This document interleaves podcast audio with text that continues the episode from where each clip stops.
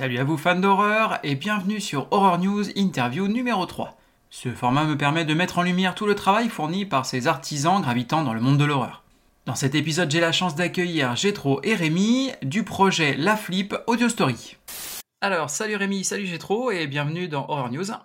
Salut, merci de nous recevoir. Merci, ouais. Eh ben, merci à vous d'avoir accepté mon invitation. Euh, du coup, alors je vous présente un petit peu. Alors toi Rémi, tu es donc réalisateur, compositeur et monteur. Tu es aussi à l'aise dans le milieu urbain que dans le luxe, avec une grande expérience dans le domaine des clips, courts-métrages et publicités. Bien résumé. Ok. Et toi Gétro, du coup, tu es alors auteur, poète, chanteur, comédien et conteur transmédia. euh, dont les histoires se situent en fait dans un univers euh, assez poisseux. Alors ça c'est ma définition. hein. Euh, façon un peu Seven, moi ça me fait vraiment penser à ça. Le, le film Seven de, de Fincher, qui peut flirter avec le, le fantastique. C'est pas sans rappeler euh, les contes de la crypte, de par le format justement anthologique et les, les conclusions euh, souvent assez sombres. Et tu te qualifies, toi, d'observateur attentif de l'étrange. Absolument, ouais, c'est une espèce de formule que j'ai trouvée pour résumer un peu tout ça, mais tout ce que tu as dit est vrai, et euh, je retiens le, le terme transmédia, n'est-ce pas? Qui ne manquera pas de faire rire les uns et les autres, et en particulier Rémi. Ouais, ouais, non, c'est un, nouveau terme qu'on découvre, mais qui est, euh, qui est intéressant. Et comme il y a trans dedans, c'est bon. Mais ça rejoint un peu ce qu'on, tu vois, nous, on se considère comme des, euh, euh, comme des artistes protéiformes. Donc, euh, tu vois, Ouais, c'est- voilà, c'est ça. transmédia, ça correspond bien. Ouais, bah, c'est le terme qui m'est venu après, parce que euh, bah, c'est vrai que vous, euh, vous travaillez sur euh, tellement de formats différents que, que ouais, très transmédia, je sais pas, ça m'a paru euh, être le terme approprié. Exactement, ça me paraît bien dans l'époque, et puis ça, ça respecte le cahier des charges de Netflix, donc tout va bien. Ouais, c'est ça. À vous deux, du coup, vous avez créé la, la Flip. C'est une série d'histoires courtes, urbaines et organiques. Euh, donc, dans un premier temps en version audio, euh, en version vidéo, pardon, et maintenant en version audio.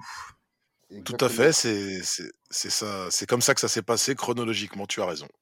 Alors, est-ce que vous pouvez nous retracer justement un peu euh, votre parcours à l'un comme, comme à l'autre, avant d'en arriver à, à la Flip? Bon, eh ben, je me lance. Donc, euh, l'histoire est simple, relativement simple. Elle remonte à, à près de 30 ans maintenant. Euh, Rémi et moi, on s'est rencontrés euh, dans le milieu du hip-hop parisien des années 90, qui était une espèce d'âge d'or hein, pour euh, ce- cette subculture-là. Et on s'est rencontrés dans la rue. Donc lui il faisait la manche, moi j'étais flic, non je plaisante. On s'est rencontrés dans la rue, euh, euh, on, on s'est rencontrés dans un studio en fait, puisqu'on était donc des passionnés. Rémi avait déjà la double casquette puisqu'il était dans une école de cinéma et il faisait de la musique et il écrivait euh, des textes qu'il interprétait. Et moi, je faisais simplement de la musique et, et j'écrivais des textes que j'interprétais. Mais on était dans cette mouvance où forcément il n'y avait pas énormément de lieux de rencontre, tout ça était assez redondant.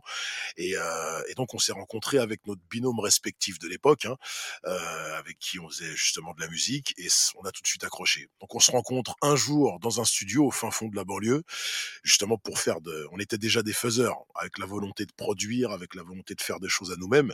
Je te parle de ça, on est mi 93, début 94. hein. Et, euh, et on se retrouve genre le lendemain ou quelques jours après, dans la rue cette fois-ci pour le coup, euh, vers Pigalle, dans le quartier où justement on vendait du matos pour le son. Donc on n'avait pas un copec, mais c'est des endroits qu'on fréquentait parce que parce qu'on était voilà encore une fois des passionnés. On voulait en savoir plus, on voulait être dedans, on était dedans déjà et on voulait grappiller tout ce qu'on pouvait grappiller. Donc on traînait euh, dans ces endroits où on pouvait voir, on pouvait voir des, des machines qu'on pouvait pas s'offrir, mais on apprenait, on était au contact, on, on rentrait dedans.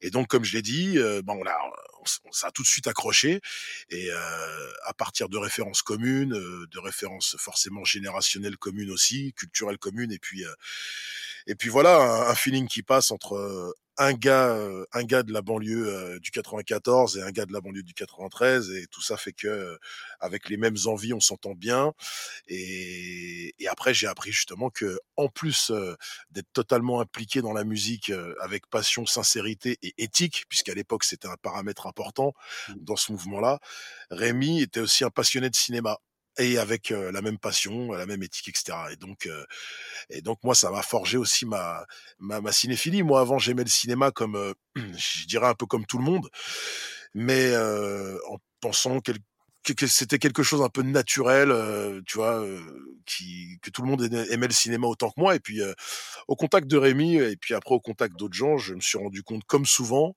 par défaut, qu'en fait les gens ne sont pas autant attirés par le fait culturel et le fait artistique que je l'ai toujours été. Et c'est comme ça après qu'on se désigne et qu'on se découvre artiste en fait, parce qu'au départ on croit que tout le monde a envie de, de faire de la musique, a envie de, de s'exprimer par l'image, le son, l'écriture, et puis de désillusion, désillusion j'ai envie de dire, au fur et à mesure de la vie on s'aperçoit que en fait les gens n'ont rien à foutre. Ce qui les intéresse c'est de manger du fromage, de tirer des coups, de mauvais coups et de, et de raconter leur vie à mauvais escient souvent qu'en général il n'y a pas grand chose à mettre dedans et tu te rends compte que toi tu as, une sensibilité complètement différente. Et donc voilà, donc ça m'a Rémi m'a fait découvrir quelques trucs, j'ai eu de l'admiration, du respect, j'ai été touché par la passion qu'il animait pour le cinoche qui était du même encore une fois du même acabit pour la musique et donc et donc ça m'a encouragé dans ma cinéphilie à me dire voilà, il faut que je prenne les choses plus au sérieux à ce niveau-là et étant déjà amoureux du cinéma, j'ai pas eu de mal à, comment dire en anglais, get involved dedans plus, enfin m'appliquer dedans plus, plus profondément et, devenir ensuite euh, quelqu'un qui connaît bien le sujet et qui aime le sujet. Et euh, on s'est un peu perdu de vue, mais j'allais dire la vie fait que on s'est un peu écarté en se revoyant ponctuellement, mais euh, en sachant que l'un et l'autre faisaient des trucs avec les tumultes que réserve la vie personnelle, évidemment, chacun son parcours et puis chacun ses tempêtes.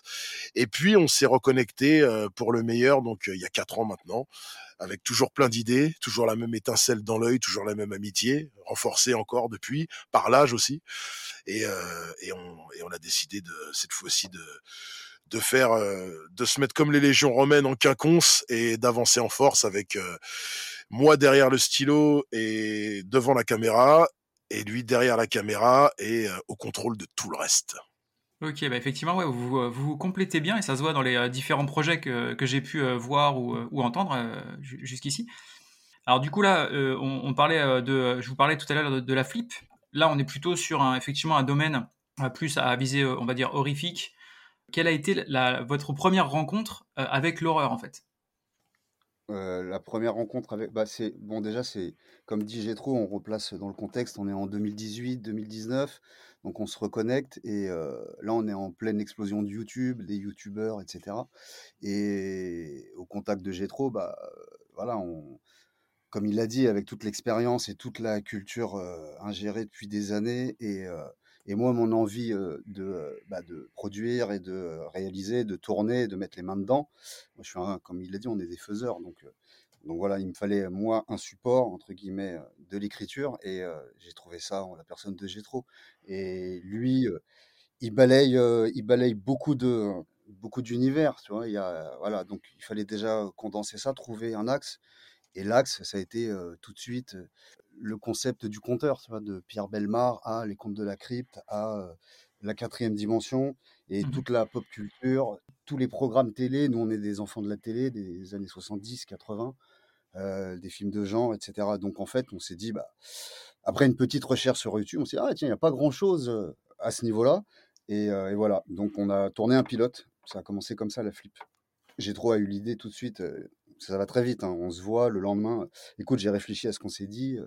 voilà, ce serait moi qui raconte des histoires face caméra dans un premier temps, des histoires qui seront jamais fantastiques, qui seront toujours réalistes. C'est des histoires originales, c'est pas des faits divers, comme on peut entendre souvent, où, des mecs reprennent des histoires à leur compte, tu vois, et ils les illustrent, etc. Là, c'est des histoires originales, inédites. Et le concept, c'est l'urbain, l'organique. Et voilà. Donc moi, ben, on est parti, on a tourné ça dans mon studio, premier pilote, un borgnol noir tout de suite, le personnage, il est créé. Hein, c'est, la présence, c'est lui, c'est donc lui, ses tatouages, son physique, le cigare, un petit accessoire. Et puis, et puis voilà. Premier pilote, la sauce spéciale, premier épisode, donc sur des sandwicheries, une sauce bien spéciale avec une histoire bien particulière. Donc voilà, on a commencé à montrer ce pilote-là à notre entourage, et puis tout le monde a trouvé ça intéressant, intrigant. La première chose qui revenait, c'était mais c'est vrai ou pas? Donc là, y a, on, s'est dit qu'on tenait un truc parce que c'est tellement, tu vois, quand il raconte l'histoire, tu es tellement happé, il y a quelque chose d'hypnotique. Donc voilà, donc moi j'ai construit autour le montage, la musique, ce que je sais faire. C'est ça, illustrer, essayer de, de, servir l'imagination de la personne qui va, qui va, qui va regarder, parce qu'il y a un taf du spectateur qui est attendu, tu vois. Nous, on, essaie de faire un contre-pied justement à tous ces trucs YouTube euh, qui sont euh, hyper euh, montage dynamique, cut, c'est mal coupé, c'est le son il est assuré, etc. Donc on fait un produit propre. Voilà, ce pilote-là, il arrive. Bon, il y a le Covid. Et nous, ce pilote, on voulait le démarcher parce qu'on s'est dit, ça, c'est pour la télé, ça pourrait très bien se retrouver dans une émission comme Click, comme, je sais pas, sur un programme pour Vice, tu vois, ce genre de truc. Oui, bien sûr, bah, même, même Arte, ou enfin, il, propose, hein, il propose hein, des, des, programmes courts comme ça, oui, bien sûr. Exactement. Donc au début, on a un format qui fait bah, 10 minutes. On se dit c'est un peu long, mais en même temps, on prend le temps d'installer. On prend le, pari de dire non, non, les gens, il y a un public pour ça. Et, voilà, sauf que le Covid arrive et bah voilà. Et puis, tu connais la chanson un peu pour avoir fait d'autres projets. Et, voilà, et la tendance, c'est, mais de toute façon, est-ce que vous aurez, est-ce que vous avez déjà, comment dire, un public pour ça? Est-ce que vous avez déjà une audience? Est-ce que vous êtes sur les réseaux sociaux, etc., etc. Donc du coup, on a décidé de balancer ça sur YouTube, de créer la chaîne, et ça a commencé comme ça. Et puis après, bah, tu dois faire le taf sur les réseaux, créer un Facebook, un Insta, etc., faire le service après-vente et continuer à être prolifique et créer des épisodes parce qu'après, tu es pris dans l'engrenage de YouTube et qu'il faut, euh, faut donner à manger. Il faut nourrir la bête. Exactement. Voilà.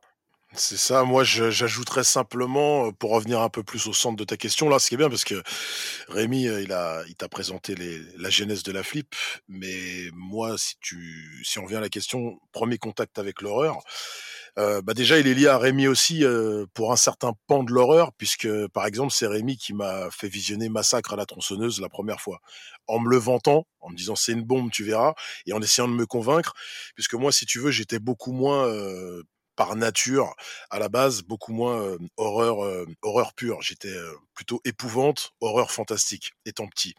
Et le premier contact, j'aurais bien, bien, bien du mal à le situer, bien du mal à remonter, mais je peux en tout cas te garantir que c'était très, très tôt, puisque moi, j'ai grandi seul avec ma maman, on va dire ça comme ça, et ma maman ne m'interdisait rien. Donc, elle favorisait au contraire mon imaginaire, qui était déjà, forcé de le constater, assez fertile. Donc très tôt, euh, j'ai encore bah, les, d'ailleurs les, les, preuves de ça hein, que, que j'ai feuilleté il y a encore pas longtemps. Je, je faisais mes propres petites BD parce que j'ai commencé à lire, à écrire très tôt, donc je faisais mes propres petites BD où, où il y avait des, des monstres avec des têtes coupées, euh, beaucoup de sang, euh, des épées, etc., qui, qui décapitaient volontiers. Et, et, ensuite, je me suis mis au collage, alors beaucoup de dinosaures qui faisaient des guerres entre eux, etc. Donc là, on est, ouais, on est au début des années 80. Et à l'âge de 6 ans, donc en début, au début 83, en fait, on a une petite librairie. Euh, parce que si tu veux, moi, mon, mon histoire personnelle est vachement rattachée à l'histoire de ma ville, qui est Saint-Ouen, dans le 93, à la limite du 18e, qui est le prolongement de Paris en réalité. Et moi, je m'inspire de cette relation que j'ai avec cette ville, comme je le dis souvent, un peu comme Bruce Wayne euh, vit dans son manoir, c'est-à-dire que lui, ce qu'il a créé, la relation qu'il a créée avec son manoir, qui est une relation presque organique et presque surnaturelle, qui lui donne la force par essence d'énergie avec tous les souvenirs qu'il y a fourrés. J'entretiens à peu près le même rapport avec ma ville, là d'où je viens, où j'ai grandi, où je suis encore, dans les mêmes endroits, mais à l'échelle d'une ville justement, à l'échelle d'un quartier en tout cas, qui, qui est celui des puces. Et donc, euh, la petite librairie du quartier euh, vendait euh, bah, toutes sortes de journaux comme on a l'habitude de vendre. Moi, je, je suis un gosse qui aimait bien les illustrer, évidemment, tout ce qui est Strange, etc. Et tout en haut, je me souviens dans l'étagère de gauche, il y avait les trucs de cul, inaccessibles et qui m'intéressaient pas vraiment à cet âge-là. Après, je me suis rattrapé, hein, évidemment, mais à l'époque pas trop. Et à côté des trucs de cul, il y avait des journaux très bizarres qui attiraient mon œil très fortement avec des têtes déformées, encore du sang, des gens qui ont l'air dans des mauvaises postures, etc. Et je dis à ma mère, écoute, je vous remercie. Plus grande que moi, forcément, elle me dit, tiens, regarde ce que c'est. Je lis quelques lettres. À l'époque, je disais Mad Movie. Alors, je sais pas exactement ce que c'est. Je tourne les pages. Putain, ça me botte je vois plein de trucs, je vois plein d'images, je me dis mais qu'est-ce que c'est que ça? C'est ça m'appelle, ça m'attire, ça me parle, c'est aussi moi et ça propulse tout de suite euh, mon imaginaire sur, dans d'autres sphères beaucoup plus concrètes et qui m'aident à, créer encore euh, dans ma petite tête à faire euh, une, petite mousse là-dedans qui qui me donne envie de continuer. Et la libraire veut pas le vendre. Elle veut pas me le vendre. Elle regarde ma mère avec des grands yeux, pourtant chez nous, euh, c'est un peu euh, Schlag City, quoi, mais déjà à l'époque. Mais elle regarde ma mère avec des grands yeux et dit, bah, écoutez, c'est pas fait pour les enfants. Il a quel âge votre fils? Ma mère, elle dit, ouais, il a 6 ans.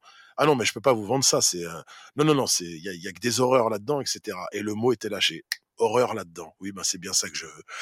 Et donc ma mère est revenue le chercher toute seule cette fois-ci. C'était pas la même libraire. J'ai eu mon premier Man Movies qui était le numéro. on est, je crois qu'on était entre 15 et 20. Ouais, entre 15, peut-être 20, ouais. Et donc je me suis plongé là-dedans, tel comme la vérole sur le bac clergé.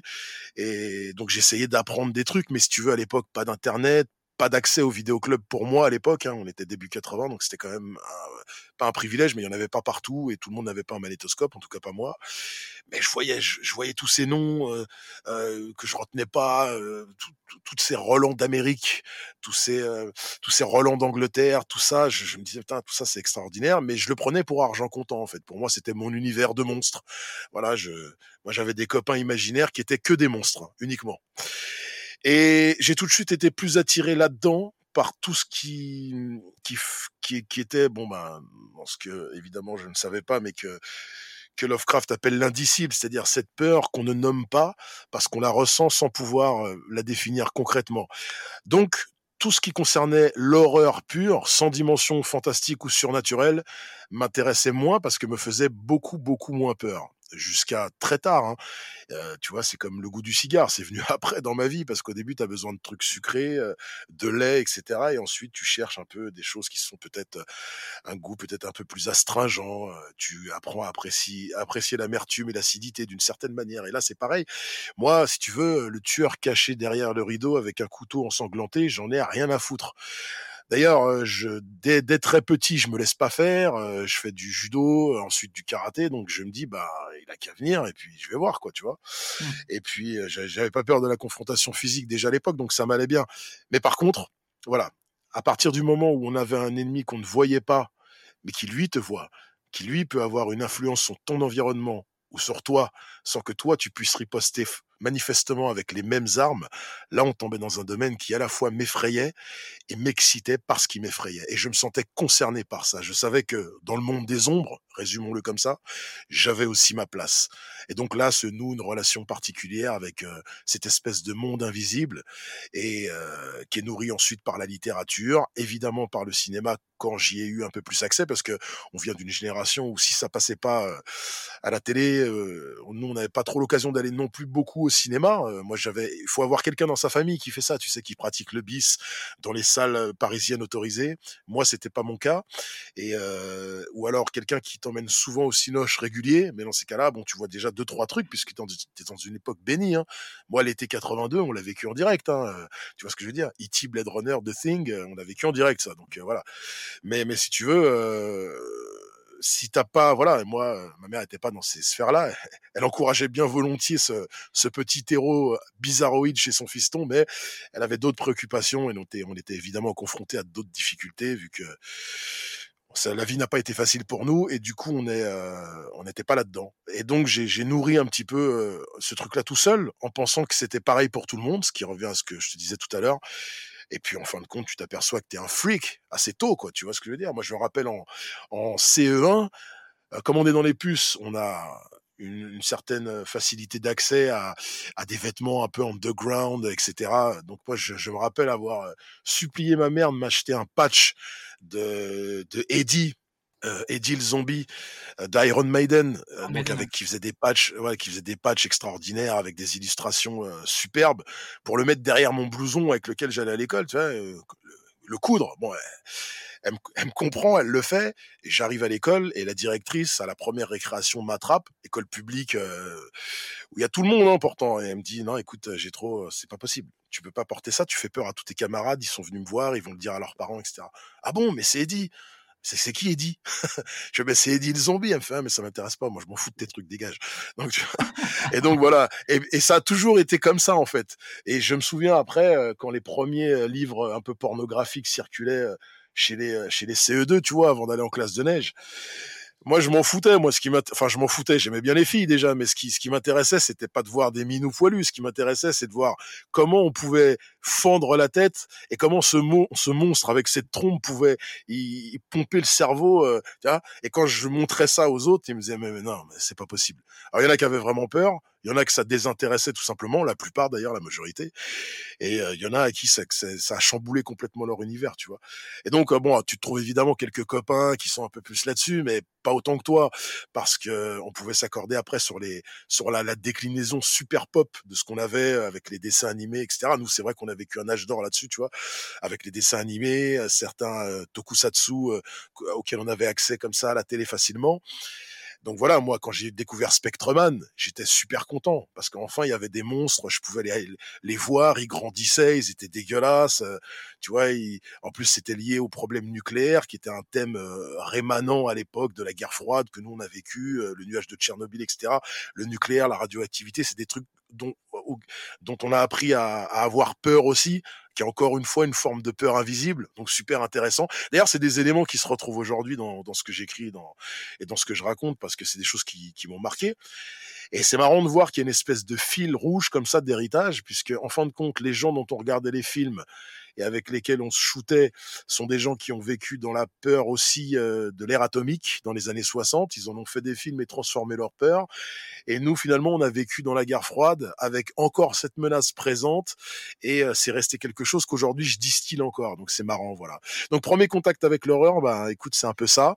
Et puis euh, et puis après, bah forcément, quand on se revoit avec Rémi, on a envie de faire des choses ensemble. Il t'a expliqué comment ça s'était passé concrètement et pourquoi le choix de l'horreur? Parce que bah moi je me voyais pas, j'avais enfin un peu de temps pour écrire. Moi j'ai toujours écrit, hein, que ce soit des chansons, des poèmes, des textes plus longs, des billets d'humeur, etc. Et puis mes petites histoires à moi, mais sans jamais, tu vois, le temps de croire en soi, le temps d'être d'être sûr de ce qu'on veut faire, le temps le temps d'avoir le temps tout simplement.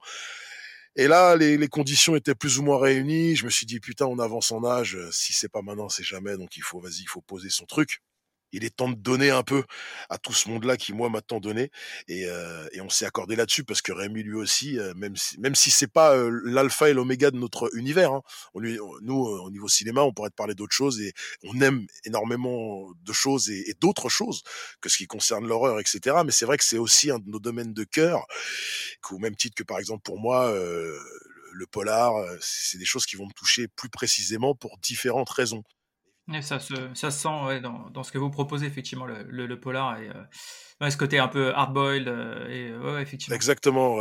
c'est le côté noir, en fait, et urbain. C'est pour ça que la flip, en fait, tu vois, euh, est toujours euh, sur, dans, dans, les chicanes, comme tu dis, du roman noir et, et de, et de l'urbain un peu, un peu glauque. Puis, forcément, puisque on parle d'horreur, et qui n'a pas la dimension fantastique pour le coup, ben, il va y avoir des enquêtes, ça va mettre en scène des hommes de loi, plus ou moins crapuleux, et tout ce qui va grenouiller autour.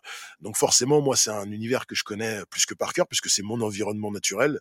Et donc, c'est ça, j'injecte ça bah, déjà par sincérité, parce que j'ai envie d'écrire là-dessus, parce qu'on écrit bien que sur ce qu'on connaît vraiment, et puis parce que parce qu'il y a des choses à dire, et que c'est c'est aussi forcément des choses qui n'ont pas été développées de la façon dont moi j'ai envie de les développer trop ici en France, où le roman noir est évidemment, enfin, l'ambiance noire, on va dire, est toujours le parent pauvre de chaque de chaque arcane dans lequel il essaie de, de, de s'exprimer. Et juste pour finir, alors, ça va peut-être te paraître paradoxal et c'est pour ça qu'il faut que je m'explique là-dessus, vu le, la tournure que prend la, la, conversation intéressante.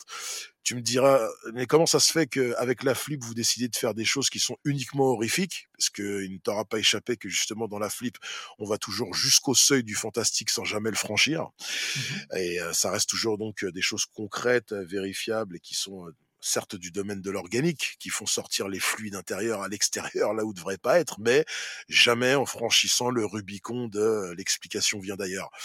Et ben justement, c'est par contrainte, c'est par challenge, et c'est aussi pour régler le problème. Moi, euh, bon an mal an, dans ma vie, j'ai toujours été confronté comme tout le monde à des à des situations et euh, moi j'applique d'abord la, la, la technique du taureau, c'est-à-dire que je gratte le sol, je mets les cornes en avant et je fonce. Et je fonce bien et ensuite je vois ce qui reste. C'est peut-être pas la bonne méthode, mais en tout cas c'est comme ça que j'arrive à trier. Une fois que la table est cassée et qu'il reste plus que les murs, et que même les murs parfois sont cassés, je regarde dans les miettes. Et dans ces cas-là, j'ajuste et j'avance. Et là c'est pareil, je me suis dit, putain, mais est-ce que je sais vraiment écrire? Alors évidemment les gens t'encouragent, te disent, ah t'as du talent, à l'école t'étais bon, enfin bref, peu importe, mais...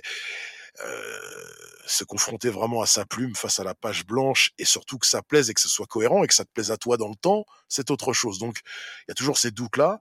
Je me suis dit, il faut y aller. Mais si j'y vais par la lorgnette la plus simple, c'est-à-dire euh, commencer à, à, étaler le grand mystère et tout justifier par ce grand mystère, ça me ressemble pas et c'est trop facile. Donc je vais faire le plus dur. Et il y a deux efforts que j'ai donc produits tout de suite avec la flip et c'était notre défi aussi.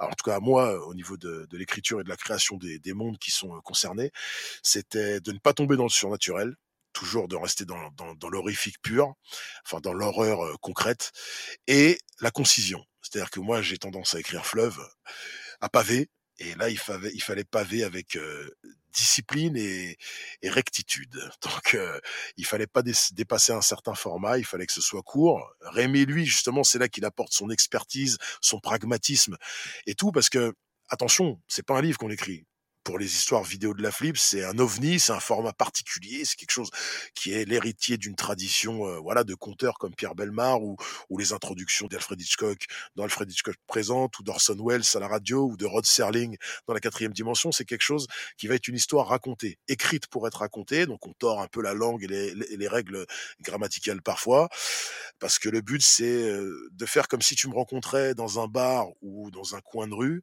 et que je te la raconte cette histoire et que tu te la figures dans la tête. Alors après, avec mon style, etc., en, prenant la forme que je veux que ça ait, mais il faut que ce soit écrit de manière spontanée, mais que ce soit pas trop spontané non plus. Il y a un équilibre. Alors c'est un effort et Rémi lui il me dit oui mais ça va pas être juste ça. Ça ça tout ça ça doit être filmé. Donc ça doit répondre à certaines contraintes et ces contraintes c'est notamment des contraintes de temps. Et pour moi, c'était aussi une forme de défi. Et je continue aujourd'hui à essayer de me contraindre à la concision, puisque finalement, en revers, c'est comme dans les arts martiaux, plus tu apprends à faire un geste simple et parfait, plus tu pourras faire des choses complexes avec détente et assurance. Et là, c'est pareil. Là, les mardis de l'ombre, par exemple, qui sont des micro-nouvelles que j'écris sur Instagram, que j'ai commencé en début d'année, qui vont durer un an, un par semaine chaque mardi, qui là, pour le coup, euh, sont fantastiques, horrifiques, peu importe, sont des, vraiment des micro-nouvelles qui tiennent sur une seule page. Et en réalité, sur dix petites photos sur un post Instagram. Et ça aussi, pour moi, c'est une espèce de scène torture qui me permet de, à chaque fois de, de réduire au maximum pour essayer de garder mon style, garder l'onirique, garder le poétique, garder l'horreur, garder l'effroi, mais tout en étant hyper contraint à, à, cet exercice de style particulier. Donc voilà, pour, pour la flip, on s'est mis tout ça en tête dans la moulinette, ça nous a plu tout de suite. À la première histoire, moi j'ai été encouragé par Rémi qui m'a dit c'est top. On a fait notre run test, effectivement, on l'a fait écouter à plusieurs personnes qui justement nous ont, nous qui voulions pas partir dans le fantastique, qui nous a dit mais putain, comme disait Rémi tout à l'heure, est-ce que c'est vrai ou pas? Pour nous, ça a été bon signe puisque ça voulait dire que c'était assez vraisemblable pour être confondu avec la réalité. Et ensuite, euh, vogue bateau vogue. Ouais, bah, c'est vrai que c'est une des forces de la flip. Je trouve que c'est la, la, création en fait d'univers. On y croit. les personnages sont bien développés. Et puis, euh, effectivement, toi, dans ton rôle de conteur, tu as une, as une façon de, de, tourner en fait les, phrases et d'utiliser la langue de Molière mais euh, ouais, c'est c'est enfin c'est super agréable à, à, écouter quoi. J'ai l'impression, alors moi c'est des références que j'ai, euh, j'ai l'impression en, en t'écoutant euh, d'écouter, euh, tu vois, des dialogues euh, sortis par Lino Ventura ou Gabin ou. Ah bah voilà. c'est évidemment un compliment que tu me fais là. Non mais il y a une il y a une il y a une tu vois, il y a une gouaille, il y a une voilà, tu vois, tu, tu reconnais il y a un phrasé, il y a voilà une c'est la tournure en fait que, que je trouve vraiment vraiment bien bien foutu ouais. D'accord, bah écoute, merci, mais ça c'est justement ça fait partie euh, bah, de entre guillemets notre cahier des charges, mais qui est surtout un cahier des charges qui est là pour arranger le naturel en fait, puisque dans le postulat de la flip c'est court urbain et organique, donc il y a urbain, urbain la ville, la ville comme moi je la vis, c'est ça, n'ayant pas grandi à Melbourne ou ou même dans les faubourgs de Londres, mais dans ceux de Paris, et eh ben forcément ça va se sentir, et puis après c'est générationnel aussi, tu vois, comme euh, on a bientôt 50 piges, euh, moi dans le quartier dans lequel j'ai grandi, c'est comme ça que les gens parlaient quand j'étais petit. Et c'est comme ça que mon un de mes deux grands-pères parlait, puisque moi je suis un mulâtre, donc je suis un mélange de blanc et de noir pur. Et donc euh, j'ai un grand-père qui parlait comme oncle Benz et un autre grand-père qui parlait comme Jean Gabin. Donc voilà. Effectivement, le, mélange des, influences. Et euh, au niveau de ton processus créatif, euh, du coup, com comment est-ce que quand tu te, poses, alors j'imagine que c'est différent évidemment en fonction des formats. Pour la flip, ce sera différent de les mardis de l'ombre ou, ou, de, ou, des autres projets que vous, vous faites ensemble. Mais Comment est-ce que ça, comment est-ce que ça s'articule? Comment, comment est-ce que tu te, tu t'organises en fait quand, quand tu, quand tu crées une histoire? Bon, c'est toujours un peu, euh, un peu différent. Euh, comment dire? Moi, j'ai toujours des idées en permanence, en permanence, en permanence. Donc, euh, moi, je prends des notes. Hein. Je prends des notes. J'ai des débuts de dialogue. J'ai des pitchs dans tous les sens. J'ai des, des, des, personnages qui me viennent. J'ai des, j'ai des idées, quoi. Donc, je les note et je les garde pour plus tard. Et puis, mine de rien, c'est autant de petites petites roues de vélo qui sont en train de tourner dans ma tête et parfois j'y reviens, je reconsulte. voilà, je jette tout ça dans le bouillon et puis après je, regarde ce qui, décante le mieux. Et, euh, et quand je sens que ça va tenir la route pour ce que j'ai à, dire, bah, je me mets, euh, devant mon cahier ou devant mon écran et, euh, ça flot quoi. J'ai pas de difficulté particulière. J'ai toujours euh, confidence pour confidence. J'ai toujours euh, l'appréhension de la première ligne évidemment parce que voilà. Mais une fois que t'es devant et que tu es en train de te raconter ton histoire dans la tête, qu'elle soit longue, courte, plus littéraire ou, écrite pour être dite, ben, ça vient au bout d'un moment et puis après, euh, voilà, il faut que ça tourne comme tu as envie que ça tourne, quoi. Et euh, voilà, le, le, processus est simple. Après, bah, évidemment, c'est la résultante d'une alimentation en tout ce qui va fertiliser l'imaginaire en permanence qui était, comme je te l'ai dit tout à l'heure, quelque chose déjà de, une manière de fonctionner naturelle chez moi depuis toujours. Mais là, puisqu'en plus on est dans une activité sérieuse et, et qui a vertu à être découverte par les autres, ben voilà, tu vois, chez moi j'ai un vidéoclub, j'ai un vidéoclub qui est peut-être pas aussi grand que celui que je fréquentais dans la deuxième partie des années 80 dans ma ville, mais qui commence à se rapprocher de ça. J'ai, quand je me retourne là d'où je te parle et là où j'écris la plupart du temps, dans mon bureau, j'ai à chaque fois que je pose les yeux sur quelque chose, c'est là pour fertiliser aussi mon imaginaire, tu vois. Mmh bon après j'ai une vie intérieure euh, un peu particulière, euh, notamment la nuit. Voilà, je, moi je fais beaucoup de rêves. Je, donc ça, ça aussi, ça, je suis toujours entre plusieurs mondes en fait, tu vois. Ça, ça m'aide à, à toujours m'accrocher à ça. Et puis après, comme tu l'as fait remarquer tout à l'heure, ça me fait plaisir que tu aies noté cette phrase, puisque l'observateur attentif du bizarre, l'observateur attentif tout court, moi j'ai cette faculté qu'en plus j'ai appris à développer après pour d'autres raisons euh, dans la vie, on va dire. Mais j'ai cette, euh, cette faculté euh, que j'aime bien, qui est d'être à la fois contemplatif, et d'observer les gens parce que je m'intéresse en fait à eux. Je m'intéresse à ce qui se passe. Je m'intéresse aux gens, je m'intéresse à ce qui m'entoure, aux animaux, à la nature, euh, à la ville, euh, aux énergies que tout ça dégage et au bout d'un moment ça me remplit quoi. Ça me remplit et même lors de scènes qui peuvent paraître anodines au quotidien, ben moi je, je suis en train de tisser mon, mon petit fil qui va me servir à un moment ou à un autre à, à tirer un gros poisson et, et, ce gros poisson a donné une bonne histoire quoi. Donc c'est toujours un peu comme ça que ça se passe. Ensuite malheureusement je manque de temps. Je pense qu'on est beaucoup à être soumis à ces, aux aiguilles de cette folle passante cruelle qu'est l'heure.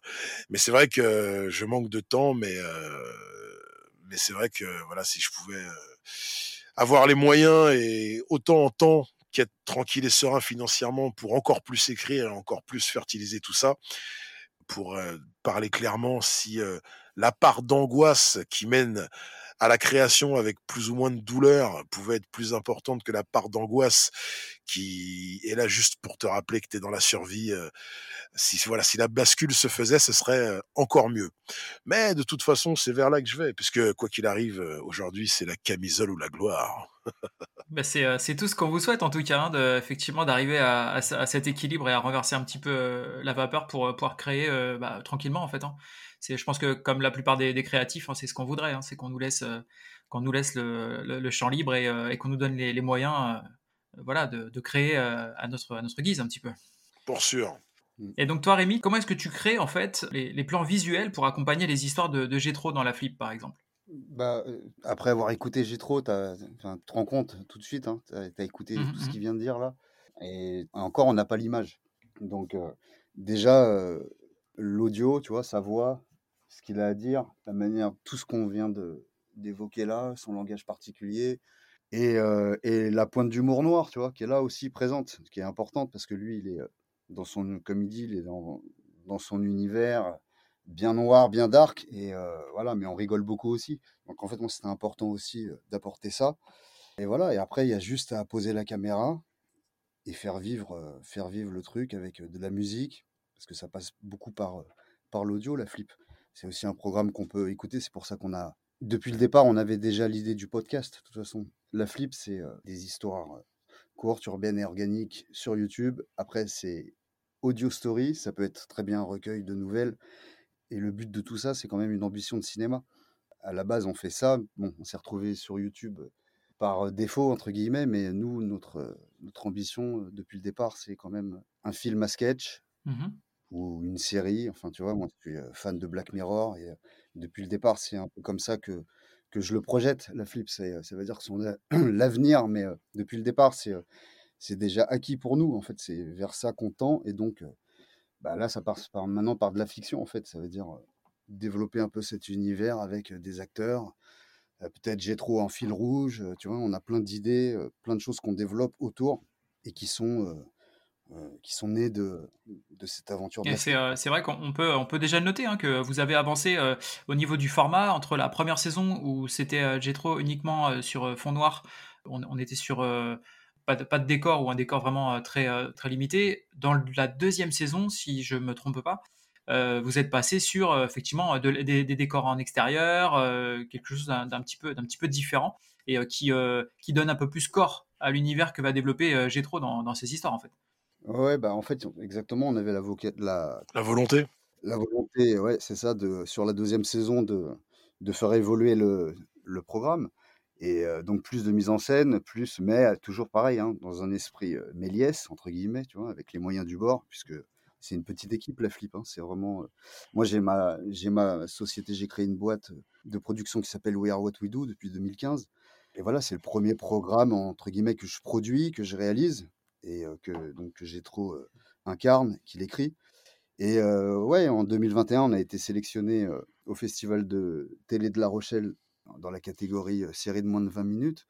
Donc ça, c'était déjà une, une, petite fierté quand même, parce qu'on est, nous, on, est, on a balancé ça sur YouTube, on, est, on s'est retrouvé face à Arte, face à France Télé, face à des séries d'M6. Donc ça, c'était, ça a été un une truc reconnaissance, important. ouais, bien on sûr. a dit, il faut continuer, il faut, Ouais, ouais, parce que c'est complètement. Enfin, tu vois, on s'est retrouvé au cinéma avec un épisode de La Flip, donc c'était bah, c'était super. Et on a, on a eu des retours aussi, des bons retours. Donc voilà, donc on avait cette deuxième saison qu'on a balancée sur YouTube. Maintenant, on a, on a aussi vécu des petites mésaventures avec l'aventure YouTube, parce que tout le jeu du sponsoring, enfin de, de suggestion des vidéos, il faut payer, etc., pour être suggéré. Et, et nous, avec ce programme-là, on a rencontré des problèmes tu vois, d'utilisation. J'ai de dire effectivement qu'il y avait eu des soucis avec notamment l'épisode du nain jaune. Ouais, le lutin jaune, le lutin jaune. Ouais, le lutin jaune, bah, en pleine période de Covid. voilà, nous, c'est l'histoire, c'est un vol de gel hydroalcoolique dans un EHPAD. Donc, hashtag hydroalcoolique, tu vois, gel hydroalcoolique, etc. Et puis, bon, bah non, bah là, YouTube t'envoie des, des messages comme quoi on a enfreint les, les conditions d'utilisation et quand on avait utilisé le mot hydrochloroquine, bref, les bots, tu vois, identifient. Euh. Après, à partir de là, c'est compliqué. Nous, on a essayé de rentrer en contact avec eux, de, bah non, pas du tout, de, de justifier, etc. Et à partir de là, bah, la chaîne, elle est limitée, on peut plus sponsoriser nos, nos, vidéos, donc bah, tu vois, le nombre de vues, il, décroît. On a pourtant des commentaires dithyrambiques, on gagne des abonnés, etc., etc. Mais non, on peut pas être monétisé, on peut pas, tu vois. Donc en fait, on se retrouve avec un programme qu'on ne peut pas développer finalement comme nous on voudrait. Et même si on a un, producteur qui nous a, tu vois, qui est, rentré dans l'aventure sur la deuxième saison, qui nous a suivis, qui nous a bien aidés, malgré ça, bah, ça a été compliqué. Donc c'est pour ça qu'on est parti sur le podcast. Alors excellente, excellente idée parce que moi c'est comme ça que je vous ai découvert en l'occurrence. Hein. Ah bah voilà. C'était parfait parce que la, première, je crois que la première histoire que j'ai écoutée c'était celle avec Franck Triquet. Ouais, c'est mauvais, videur. Mauvais videur, ouais, ça. Mauvais videur. Et euh, je l'ai écouté, j'étais en voiture, sous la pluie, sous une pluie battante. Et ça, ça, collait parfaitement avec l'histoire. Excellent, excellent. Donc ouais, ouais, super, euh, super découverte.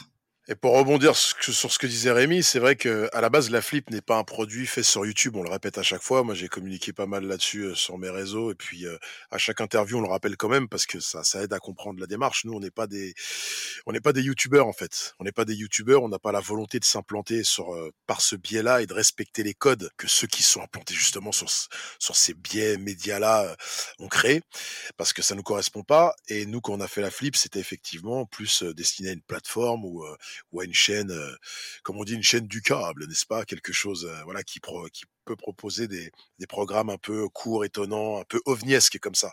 Parce qu'on avait bien conscience que c'est pas euh, nous c'est le genre de programme avec lequel on a grandi et qui nous choque pas donc on se dit que si ça nous intéressait quand on était jeune, il n'y a pas de raison que ça intéresse les gens aujourd'hui, ceux qui l'ont connu comme ceux qui ne l'ont pas connu, parce que eux, pour le coup, ils sont plus jeunes et, et qui vont découvrir ça. Mais à partir du moment où la qualité y est, il n'y a pas de raison que, les gens soient pas emballés. Mais bon, évidemment, le business, c'est entre entre ce qu'on croit être intéressant dans notre esprit à nous et, ce que le business, surtout quand t'as pas la carte et que t'as pas de touche, reconnaît, c'est encore autre chose. Et donc la flip n'a pas été créée du tout pour YouTube. On s'est retrouvé sur YouTube par dépit, clair et nettement pour les raisons qu'a invoqué Rémi tout à l'heure, et puis aussi parce que le Covid arrivant, au début, on savait pas trop où on allait, et on s'est dit, putain, imagine, on crève tous de ce truc-là, on savait pas ce que c'était au début. Moi, je revenais des États-Unis, je me souviens, on s'est revu avec Rémi, et puis, euh, trois semaines après, on nous dit, vous pouvez plus vous voir, les gars. Pourtant, on habite à euh, une heure, une heure de trajet l'un de l'autre, euh, c'est fini c'est fini, on sort plus.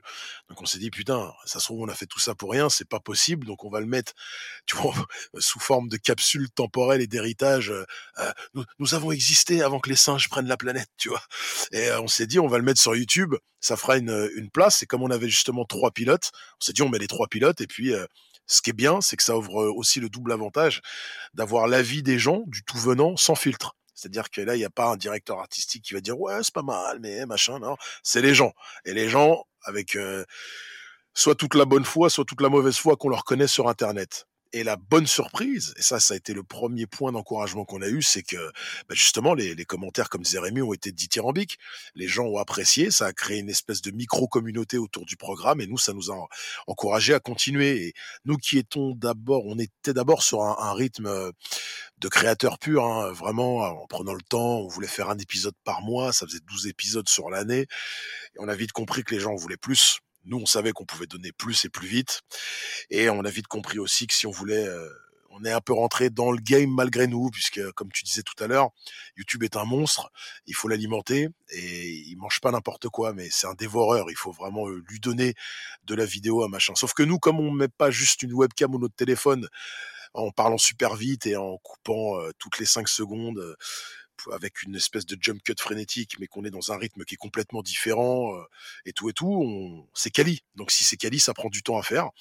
Donc on a fait ça à notre rythme et puis les gens étaient quand même au rendez-vous. Au début, on avait effectivement la possibilité de, sponsoriser notre produit, pas d'être monétisé parce qu'il fallait un certain nombre de temps de, visionnage sur YouTube qu'on n'avait pas, mais en tout cas de sponsoriser notre produit, c'est-à-dire de le placer en tant que publicité avant les vidéos des autres. Et ce premier droit nous a été retiré avant même l'histoire de que les bots ont écouté phonétiquement alors que je le disais pas, ce qui représente une forme d'injustice contre laquelle on n'a pas pu faire grand chose. Et aussi face à laquelle à un moment on a décidé de faire un doigt d'honneur et nous on n'a pas que ça à foutre à se battre contre les GAFAM, euh, c'est bon quoi. En plus à la base c'est pas ce qu'on voulait donc euh, voilà. Mais euh, le premier problème qu'on a rencontré c'est le cigare tout simplement. rapide histoire du cigare. Rémi m'a pas dit, eh, ce serait super cool, j'ai trop. D'ailleurs, il parle pas comme ça. il m'a pas dit, ce serait super cool euh, de prendre un cigare pour faire style. Non, moi, je suis un amateur de cigares, je fume le cigare. Chaque fois que je vais chez Rémi, je raconte une bien bonne, on parle, et je dégaine un cigare. Alors, évidemment, lui, il a l'œil du réalisateur. C'est pas compliqué de comprendre que, avec une lumière en douche et, un petit contre-jour, c'est hyper cinématographique. Et comme on avait un fond noir et que la lumière, c'était un peu comme ça qu'on voulait la faire, il m'a dit, mais garde ton cigare. Euh, comme ça, en plus, toi, tu racontes ton histoire euh, en mode coin du feu détente et c'est parfait. Donc c'est comme ça que c'est parti. Et nous, euh, vu le nombre de saloperies qu'on voit sur YouTube, les mecs qui fument des ouinges, etc., on s'est dit c'est bon, ça va passer, on comprend que, parce que d'ailleurs il y a des chaînes de cigares qui décrivent un peu comment, euh, c'est ça qui parle de ce monde-là, quoi, mmh comme euh, comme des chaînes qui parlent de dégustation de whisky, on s'est dit il y a pas de souci. Et là non, bah non non évidemment, poissard, on nous tombe dessus, on nous dit ouais promotion du tabagisme, machin, cancer, hein, donc on vous interdit de machin. Le problème c'est que moi j'ai un cigare au bec dans chaque histoire et même dans les dans les teasers, donc foutu. Et c'est d'ailleurs un élément qui plaisait aux gens, on s'y était pas trompé. Donc tu vois, c'est, on pouvait pas remplacer ça par un stylo. Déjà, on n'était pas prêt à faire cette concession parce qu'on est un peu butor quand on nous prend à vif et parce qu'en plus, euh, on trouvait pas ça justifié du tout. Et j'ai jamais encouragé qui que ce soit à, faire quoi que ce soit. Euh, quel que soit le quoi que ce soit, et encore moins à fumer. Mais, euh, mais par contre, oui, moi je fume le cigare quand je raconte mes histoires, et pas que. Et ensuite, il y a eu l'histoire, effectivement, à partir du lutin jaune, de, de ces conneries de, de mots fantômes et tout. Donc ça nous a un peu découragé, ça nous a surtout énervé. On n'a pas le tempérament à se laisser faire, mais on n'a pas le tempérament à perdre du temps. Et comme pour nous, YouTube ne représentait pas euh, le truc ultime de ce qu'on voulait, parce que il t'a parlé d'un producteur qui était aussi chargé justement en, coproduisant la saison 2, qui est un peu plus étoffée, qui demandait un peu plus de moyens, qui était chargé d'essayer de démarcher pour qu'on atterrisse justement sur une plateforme et tout. Mais le Covid a eu aussi cet effet pervers que ben, euh, les gens ont été euh, du business ont été dix fois plus frileux qu'avant et Dieu sait qu'ils étaient déjà frileux avant. Comme tu le sais, ce business-là, que ce soit télé, cinoche et même musique. Hein. Les gens voient d'abord le retour sur investissement possible qui peuvent qui peuvent tirer de ce que tu fais. Et nous, même si on arrive avec quelque chose de déjà façonné, bon, c'est toujours pareil, tu vois. On se dit oui, mais on prend quand même le risque. Si on lance dans la grille des programmes, qu'est-ce que ça va nous rapporter Est-ce que machin C'est vachement dur en France d'être au moins mis à l'essai, tu vois. Alors, c'est toujours pareil en plus, t'es pris le cul entre deux chaises parce que tu te dis bon ben on va les contacter dès le début du projet comme ça ils pourront mettre un peu leurs pattes ou on, leur dit qu'ils ont le droit de la mettre, on fait le truc à deux, ça leur plaît, ils diffusent, mais c'est pas non plus là, ça marche pas à chaque fois, il n'y a pas de science exacte là-dedans, c'est pas le calcul magique. Et alors tu te dis ah mais non mais ils veulent des gens qui n'en veulent, ok donc on va faire un truc carré, nous on produit donc on a les moyens de production, on propose, ils ont juste à diffuser, mais là ils vont te dire oui mais on aurait préféré être au courant avant, donc tu vois comme c'est des trucs à se taper euh, la ganache contre les murs, c'est pas la peine d'essayer. Faisons ce qu'on a à faire, ne perdons pas notre esprit, garantissons notre authenticité et restons dans l'indépendance autant que faire se peut. Après, les affres de l'indépendance, c'est ça, c'est-à-dire qu'aujourd'hui, euh, on estime faire un produit qui est qualitatif. D'ailleurs, tout le monde nous le dit. Les gens qui arrivent avec des, critiques euh, constructives euh, c'est jamais à l'encontre euh, euh, du fond et de la forme, je dirais. C'est sur des détails, tu vois. Donc, on est content. On se dit, ouais, ben, on a compris la même chose et ça fait plaisir d'être reçu. Mais on mange 268 vues en, presque un an. Tu vois ce que je veux dire? Donc, c'est compliqué. Donc, nous, de toute façon, on a décidé de pas se fier à ça, de pas regarder ça, parce que on n'a pas trop d'efforts à faire pour ça, parce que c'est pas notre monde à la base, tout ça. Mais c'est vrai qu'on a décidé de pas faire gaffe aux vues, pas faire gaffe au nombre de vues, au nombre de likes. On lit les commentaires parce que bah, les commentaires sont bons la plupart du temps et, quand les gens te donnent de la force, il n'y a pas de raison de les mépriser. Donc euh, on répond euh, autant que faire se peut et, en tout cas on les lit et on, les prend en compte. Mais après, euh, on n'est pas à la course aux vues. Mais c'est vrai que si on se compare, faut se comparer à ce qui est comparable. Et nous, on n'est pas dans la même cour que le mec qui veut faire dans sa vie YouTube, qui fait son produit galbé pour être sur YouTube et qui donc va engendrer un nombre de vues qui lui permettent de continuer. Nous, c'est pas ça, parce que comme l'a dit Rémi, la flip, ça est tout de suite, on s'est rendu compte du, que le filon était déclinable. Et c'est ce qui nous intéressait, vu qu'on est polymorphe et protéiforme. On sait qu'on va pouvoir en faire un truc vidéo. Moi, je parle face caméra, mais on savait qu'on ferait un jour de l'audio, puisque la voix, c'est un de mes atouts aussi euh, naturels, euh, et il faut en jouer. Et d'ailleurs, j'en profite pour dire que ce que disait Rémi tout à l'heure est vrai, quand il parlait d'humour noir, de bonhomie, c'est c'est aussi ce qu'apporte le travail à deux, tu vois. C'est comme les vertus d'une relation à deux quand elle est bien comprise et bien vécue. C'est-à-dire que Rémi, comme on se respecte, on se connaît, on s'apprécie et euh, on essaie de comprendre l'univers de l'autre. Euh, Rémi m'a dit, attends, moi je te vois de l'extérieur. Moi, si j'avais fait la flip tout seul, admettons, si j'avais eu les connaissances techniques et le matos pour le faire, ça n'aurait jamais ressemblé à ce que c'est là. La flip, si ça ressemble à ce que c'est aujourd'hui et que ça plaît, c'est parce que c'est autant Rémi que j'ai trop. C'est-à-dire que Rémi m'a dit, voilà, ton, univers est déjà assez noir comme ça, c'est pas la peine d'en rajouter, parce que euh, ça risque de faire passer à côté euh, les gens à côté d'une partie de ce que tu es vraiment que moi, moi j'ai vachement de mal à avoir du recul sur moi, mais je comme tout le monde, hein, je pense. Et c'est vrai que moi je vois pas ça, mais Rémi il voit aussi mon côté marrant, mon côté vanneur. Euh, tu vois, on est des bons camarades et on, on, est des bons vivants, on aime bien rigoler tout ça mais en même temps en évoluant chacun et moi pour le coup en particulier dans un univers qui est oui c'est vrai assez euh, assez dark assez pessimistico-réaliste. Je sais pas si ça existe comme terme mais tu m'auras compris. Et du coup et voilà la flip ça a été façonné aussi par sa vision et c'est très important. Et dans l'audio il m'a dit ouais regarde ta voix c'est un atout il faut pas passer à côté de ça c'est que ce serait complètement idiot de faire ça. Et puis moi j'y voyais aussi une opportunité dans la flip audio d'écrire un peu plus longtemps et d'une manière un peu différente de ce que je fais face caméra où j'écris comme je te l'ai dit pour que ce soit raconté. Donc je l'écris en pensant que je vais parler à quelqu'un directement. Alors évidemment, dans l'audio, je casse aussi le, quatrième mur, hein, celui du narrateur parfois, parce que j'attrape euh, verbalement par le callback l'auditeur, mais en même temps, euh, c'est quand même différent de ce que je fais en, face cam. Donc, ça me permettait de m'exprimer sur 20 minutes, euh, ce qui dans la flip n'a pas été beaucoup fait, puisque la saison 1, on s'est permis un format complètement libre. On avait des histoires de 3 minutes comme des histoires de 17 minutes. à la saison 2, comme on voulait vraiment essayer de faire en sorte qu'une plateforme ou qu'une télé le prenne, on a décidé de formater un peu tout ça, donc ça dure aux alentours de 10 minutes. Mais là, pour la flip audio, moi, je savais que je voulais un programme que les gens peuvent écouter en allant sport, en étant, comme tu dis, en caisse, comme l'expérience que tu as vécue, ou tout simplement le soir, tranquillement, à écouter, euh, à écouter ma voix. Et donc, fallait que ça dure plus de 10 minutes. Et euh, j'avais envie de développer un peu mes thèmes. Donc là, ça tombait à pic.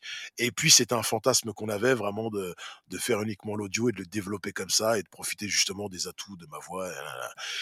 Et c'est aussi un produit qui sera déclinable donc là en littérature pure, en recueil de nouvelles horrifiques avec mon style, puisque forcément c'est de là que ça vient et que c'est là que ça va être.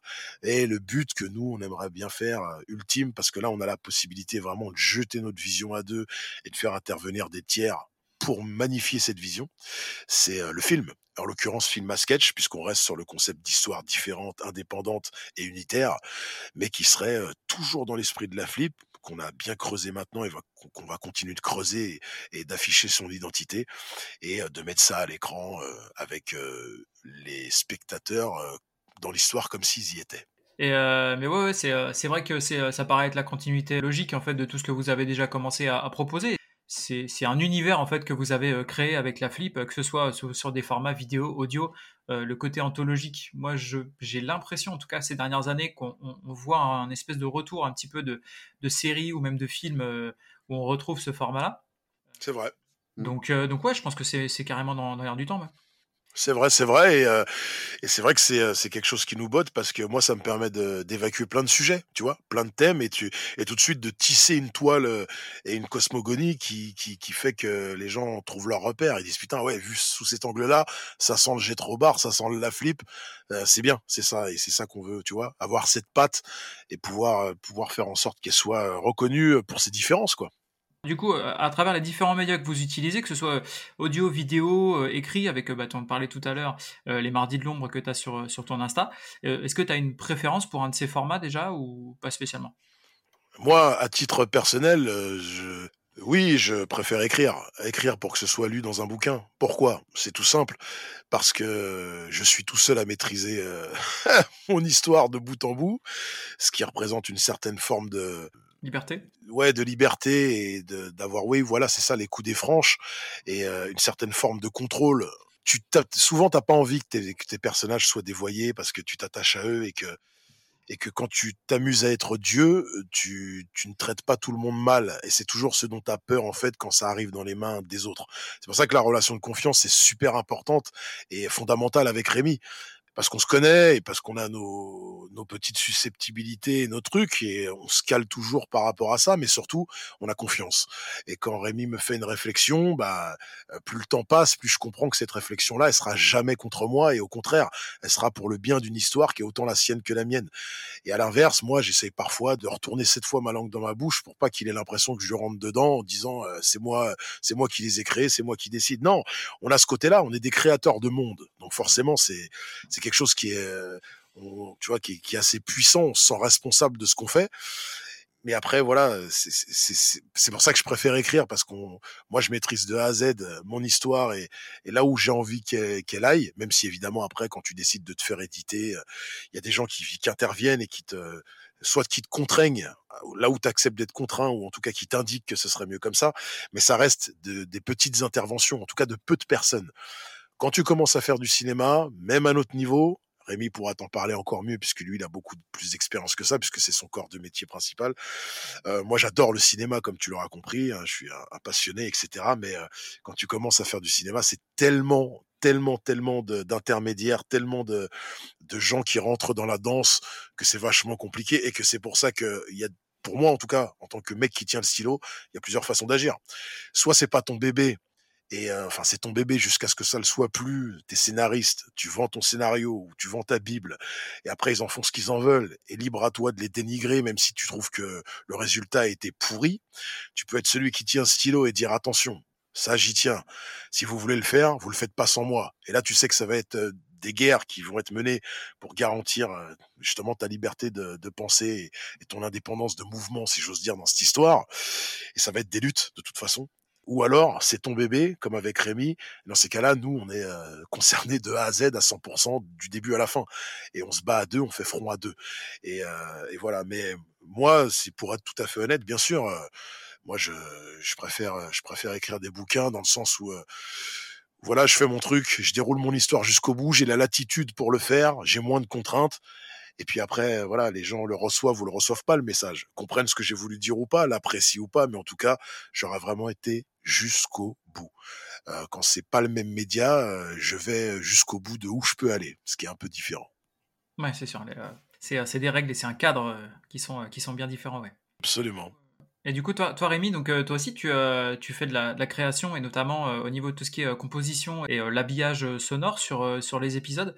Comment est-ce que tu composes justement? Comment est-ce que tu, tu crées un petit peu tout ça? Comment voilà Bah, j'ai trop. C'est vraiment l'auteur, donc c'est vraiment la, dire la, la, base. Et moi, je, mets en forme. Mmh c'est vraiment comme ça que je le vois. Donc, il faut que je sois immergé dans son univers, dans son histoire. Et puis moi, je compose beaucoup en amont, sans connaître déjà les histoires. On a, je, sais pas, je pense avoir trouvé une petite couleur sur, tu vois, pour la flip au niveau des sonorités. À chaque fois qu'on se voit, de toute façon, nos, nos, séances, elles sont pareilles. Nos séances, quand on se voit de travail, elles sont protéiformes. On va écouter de la musique. Il fait, bah, vas-y, fais écouter les derniers trucs. Boum, on écoute. Il me dit, bah tiens, là, pour telle histoire, pensez à ça. on regarde beaucoup de contenu aussi passer beaucoup de temps à discuter. Et voilà, et moi, ça m'inspire déjà, en fait. Donc, une fois qu'il est parti, bah, j'ouvre logique, et puis c'est parti. Je compose. En fait, ça peut être très rapide. J'ai un, mode de fonctionnement qui est aussi instinctif. je passe de l'image, ouais, de l'image au son, en fait. C'est-à-dire, je vais composer pendant allez, une heure, deux heures. Je, je ferme logique, je retourne dans DaVinci, et puis je fais de l'image. J'avance sur des, des montages et puis tout ça, après, ça commence à s'imbriquer. Les sons, quand la voix est posée, quand, on a, quand je commence à dérocher, au moment du dérush déjà, je commence à faire tourner des morceaux, des bouts de morceaux qui sont composés. Et dans le fond, comme ça, je commence à écouter, dérocher. Ah, tiens, ça, ça colle. À le rythme, ça va être ça. Voilà, ça se construit comme ça au fur et à mesure, mais c'est très instinctif, mais c'est assez rapide. Après, en fonction de la longueur des épisodes, bah, ça prend du temps. Le, finalement, l'audio me prend plus de temps, en fait, tu vois, parce qu'il n'y a pas le support de l'image, donc du coup, travailler 20 minutes, et puis les supports sont plus longs aussi, 20 minutes de... Voilà.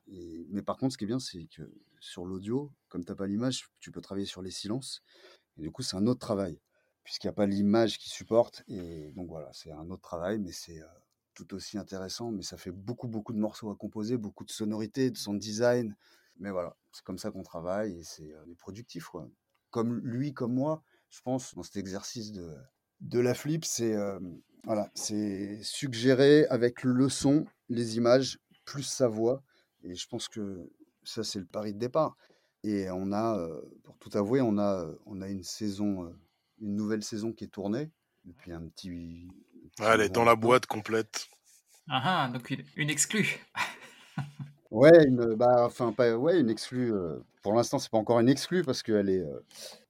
On en a déjà, on l'a déjà évoqué. En fait, le truc, c'est que à la base, faut bien comprendre, et après je laisserai Rémi réagir là-dessus, mais faut bien comprendre que justement, je te parlais tout à l'heure des, des affres, des affres de la création et quand on les, on les confronte au quotidien et aux difficultés de la vie et, et tout ça. Mais le fait est que pour l'instant, on donne tout gratuitement. C'est-à-dire que tout ce qu'on offre, on a bien conscience que bah, déjà nous ça nous fait plaisir d'être de présenter notre travail, mais c'est du travail qui a un coût, c'est du travail qui est produit avec des milliers d'euros de matériel et pour l'instant on, l'offre gratuitement que ce soit enfin, je veux dire à partir du moment où quelqu'un a internet sur son téléphone ou ou chez lui il peut regarder nos histoires il peut les écouter aujourd'hui comme la musique d'ailleurs, hein, quand on faisait de la musique, c'était pareil. Et à un moment, ça, ce, ce modèle économique qui n'existe pas a une fin. Et, et, en fait, on a, on a voulu faire une, une nouvelle saison, donc on a tourné, qui est intégralement tourné, qui est dans la boîte, avec des nouvelles histoires, et on en a profité pour faire un, un making-of un peu sympa et tout. Et ce qu'on voudrait dans l'absolu, nous, c'est le sortir sous forme physique. Euh, ce qui nous permettrait déjà de réaliser un fantasme. Hein. Nous, on est des mecs qui venons d'une époque où le physique, euh, c'était tout, et on est resté attaché à ça. Alors pas juste pour la branlette, euh, machin, on en a rien à foutre de ça, mais parce que c'est vraiment quelque chose qui nous tient à cœur et on sait que notre public, que ce soit des jeunes ou des gens qui sont plus de notre âge, euh, comprennent ce message-là. Le côté collector, le côté euh, machin. Moi, je suis un fétichiste des objets et, et j'ai aussi besoin de ça, donc c'est quelque chose qui nous fait plaisir et ça offre le double avantage aussi de pouvoir être vendu et ça nous fait, ça nous permettrait de voilà, de, de, de, récolter un petit peu les fruits de notre travail et de pouvoir continuer parce que moi, tu vois, pour être tout à fait honnête avec toi, j'ai horreur de quémander, j'ai horreur de demander de tendre la main. Je suis pas un mendiant, ça m'horripile. C'est pas juste une question de fierté personnelle, c'est parce que c'est pas dans mon dans ma nature tout simplement. Et donc c'est compliqué. On est bien avec Tipeee nous, on s'entend bien et, euh, Tipeee nous, soutient et on est sur Tipeee depuis un bout de temps maintenant. Mais voilà, c'est super compliqué de d'à chaque fois de marteler les gens. Tu sais, c'est un peu comme les youtubeurs qui te supplient de taper sur la cloche euh, et de t'abonner parce que sinon, euh, voilà, bah c'est pareil. Nous, on joue le jeu 5 minutes et puis après, on n'a pas que ça à foutre. Moi, j'ai des histoires à raconter, on a des trucs à vous montrer en fait. Donc, ces histoires de quémandage, c'est un peu compliqué. Et donc, on avait lancé un Tipeee, on a eu quelques dons, tu vois, le, denier du culte, quoi, en fait. Tu vois ce que je veux dire Ou le tronc de la veuve, c'est ce nom. Pas de quoi, tu vois, pas de quoi s'acheter autre chose qu'un petit paquet de tabac finalement. Et du coup, euh, ben on sait que c'est pas là-dessus qu'il faut compter et que on n'est pas là à rançonner les gens. Attention, la chaîne va mourir si vous donnez pas des sous. Non, non, t'inquiète pas, nous on est toujours là, on va pas mourir si tu nous donnes pas de sous parce que notre pognon, on sait d'où il vient et comment le faire. Mais on aimerait bien aussi que les gens nous montrent euh, leur et nous nous envoient un peu d'énergie et fassent circuler un peu de un peu de force par ce biais-là, quoi. Et donc on s'est dit qu'un objet, c'était peut-être euh, un bon biais pour pour récolter quelques sous d'une part et, et d'autre part pour se faire plaisir. Mais pour l'instant, elle est tournée, on va la monter. Enfin, on est en train de la monter, mais pour l'instant, on a on n'a pas non plus les fonds pour, euh, pour la sortir euh, comme on aimerait la sortir en objet physique. Donc on ne sait pas comment on va faire. Est-ce qu'on va faire un crowdfunding? Ça va encore nous casser les couilles. Euh, est-ce qu'on va, est-ce qu'on va encore faire des appels et des demandes ou est-ce qu'on va solliciter des mécènes privés en leur disant bien qu'ils s'attendent pas à un retour sur investissement? Si jamais il y en a qui nous écoutent, si vous voulez travailler avec des petits gars qui n'en veulent, sympathiques et qui se laissent pas faire par le système, vous pouvez nous aider. Mais, mais voilà, on à, la fin, on se retrouve toujours à se débrouiller par nous-mêmes. Et je dis pas tout ça pour faire chialer dans les Encore une fois, j'en ai rien à foutre, mais parce que c'est la réalité tout simplement. Ce serait mentir que d'essayer de jouer le mec euh, distant et mystérieux euh, ou de dire que tout est clinquant. Non, non, euh, c'est la galère et, et figurez-moi, c'est la galère. Et comme on n'a pas décidé de de faire des trucs avec des meufs de la télé-réalité, ni de montrer notre cul en mangeant du caca, ça risque de rester la galère un certain nombre de temps. En tout cas, tant qu'on n'a pas un décideur avec le bras long qui dit Hey les gars, j'aime bien votre produit, j'ai décidé de miser sur vous. Tu vois ce que je veux dire? Voilà, donc s'ils nous écoutent. Euh, ouais, parce que voilà, tu vois, si. Euh... les gars, justement, je suis là. voilà, ou s'il y a un, mec dans l'esprit d'Eddie Barclay, euh, même si je m'habille en noir, Eddie, euh, file-nous un coup de main, merde. Ah ben, c'est vrai qu'on on est quand même sur une époque, je trouve, où il y, a, y, a, beaucoup de, créateurs qui, qui, ressortent parce que bah, justement, on a des vitrines comme YouTube ou, ou même maintenant, c'est vrai qu'avec pas grand-chose, on peut commencer bah, justement à produire des podcasts, à faire un peu de, un peu de vidéo, un peu d'audio. On a quand même de plus en plus de, de moyens de, de, soutenir les, les créateurs qu'on a envie de, soutenir. Basiquement, moi, il y en a quelques-uns que je soutiens effectivement sur Tipeee ou sur Patreon aussi. Patreon, c'est euh, absolument, c'est pas mal. Il y a, y a, plein de trucs. C'est pas mal, au moins ça permet de voir venir, d'avoir une espèce de petite régularité. Et puis quelque part, bah, de la même façon qu'on va payer un Netflix euh, et euh, pour regarder notre série parce qu'ils balancent que les épisodes une fois par semaine, hein, mmh et bah, de la même façon, ça, ça, en tout cas personnellement, ça me paraît normal et je préfère donner mon argent à des créateurs directement plutôt qu'à qu'à une grosse, une grosse plateforme pour que eux, euh, bah, derrière, me proposent euh, bah, ce que, ce que j'aime chez eux, en fait. Donc, euh, voilà. Non, mais je pense que tu as tout à fait raison. Et aujourd'hui, ces moyens existent, hein, parce qu'à l'époque, ça n'existait pas. Même si tu voulais interagir comme ça et participer, il n'y avait pas le moyen de le faire. Aujourd'hui, tout est là. Après, je sais pas, moi, je, après, on se pose des questions, tu vois, on se dit, ouais, bah, pour certains, ça marche, et ça marche vraiment, tu vois, et pourtant, ils respectent pas les codes de quoi que ce soit. Ils font une émission par mois, elle est bien, euh, elle est chiadée, ils se prennent la tête, euh, c'est fait, c'est quali, et tout le monde l'attend, et tout le monde donne. Et puis, ben, nous, pas trop. Alors, peut-être que c'est moi qui suis clivant, j'en sais rien. C'est sûr qu'après, j'entends que la flip, c'est un peu centré sur moi. C'est-à-dire que si t'aimes pas ma gueule, ou que t'aimes pas ma voix, ou que t'aimes pas mes histoires, ben forcément ça va pas le faire et j'ai rien d'autre à te proposer. Mais euh, mais en même temps euh, voilà euh, si, si les gens sont pas trop rebutés par ça je les encourage à, à rentrer un peu dans ce système là parce que nous on a des choses à faire on a des choses à dire on a on va les montrer on fera on sera à la guerre coûte que coûte quoi qu'il en coûte. De toute façon on n'a pas le choix. Mais des fois on s'essouffle un peu et même si la créativité elle ne s'essouffle pas la mise en œuvre de moyens quels qu'ils soient techniques physiques logistiques euh, a tendance à s'essouffler et ça, ça nous fait prendre énormément de retard en plus de nous mettre en colère et donc dans de mauvaises dispositions pour créer parce qu'on fait tout tout seul et parce que euh, nous on devrait être justement là juste à, à pouvoir créer. Aujourd'hui c'est pas possible donc on, met les mains dedans. Hein, on est on est des garçons sérieux mais au bout d'un moment, euh, tu vois, quand on a plus de fuel, t'avances plus quoi. Qu'est-ce que t'en penses Rémi? Ouais, ouais, non, pareil, même constat, c'est c'est c'est vrai qu'on est un peu dans l'impasse, tu vois? Même Tipeee, c'est normal que les gens ils donnent pas, puisqu'en fait, on n'a pas de régularité aussi, nous, sur notre chaîne, tu vois? On n'est pas, heu, comme on l'a dit depuis tout à l'heure, on le ressasse, on n'est pas des youtubeurs. Donc on va pas sortir un épisode une fois qu'on est, heu en plus, on peut plus sponsoriser nos donc en fait, c'est c'est un peu cette impasse-là dans laquelle on se trouve et c'est pour ça qu'on a tourné une saison, heu, avec laquelle on s'est voilà, on réfléchit, oui, on veut faire du Blu-ray, mais c'est pareil, la question se pose après, de bah, qui va diffuser? C'est nous, avec des posts Facebook et des posts Insta, enfin, tu vois? C'est, pareil, on est dans ce système-là, en fait. Maintenant, tout se fait comme ça. «Ah mais il faut faire un TikTok maintenant». Puis après, il faut faire un Snapchat et puis après, il faut faire bon bref. Non, mais tout ça, non, tout mais ça, c'est du temps, peu. ouais, non, Et mais oui. c'est sûr, c'est frustrant, c'est ça doit être ultra Et frustrant. donc heu, donc c'est cette partie marketing-là que, tu vois? Moi, j'ai bossé en agence de marketing où j'ai développé la vidéo et cetera, au contact des marques. Heu, donc je je connais tout tout ça. C'est c'est des équipes, c'est du travail. Donc heu, voilà, nous, on n'est pas là-dedans, en fait. On est des des artisans, des créateurs et on est confrontés à des masses médias, tu vois? Ça veut dire qu'on quand tu es sur YouTube, tu es paumé dans le truc. C'est pareil. Avec la flip, les podcasts, ils sont sur Deezer, ils sont sur Spotify, super.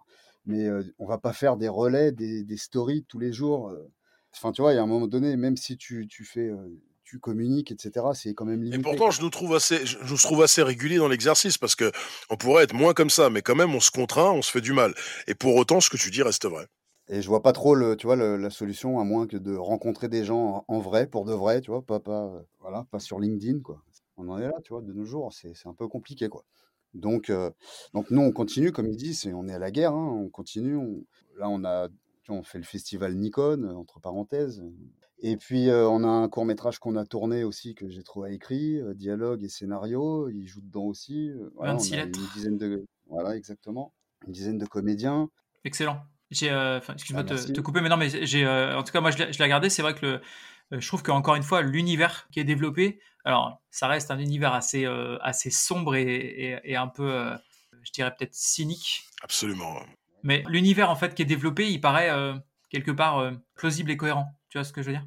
Ouais, ouais, voilà, on se dit: «Ouais, bah, ouais, mais en fait, heu, techniquement, heu, vu le nivellement par le bas qu'on voit de plus en plus, heu, c'est pas délirant, en fait, ce que ce que tu ce que tu proposes dans dans cet univers». Bah, pour parler de 26 lettres 2 minutes, puisque justement tu, tu l'as visionné, alors je, dis- je dis à tout le monde qui écouterait le podcast que c'est un film qu'on peut pas encore voir, c'est un court métrage hein, qui dure 12 minutes.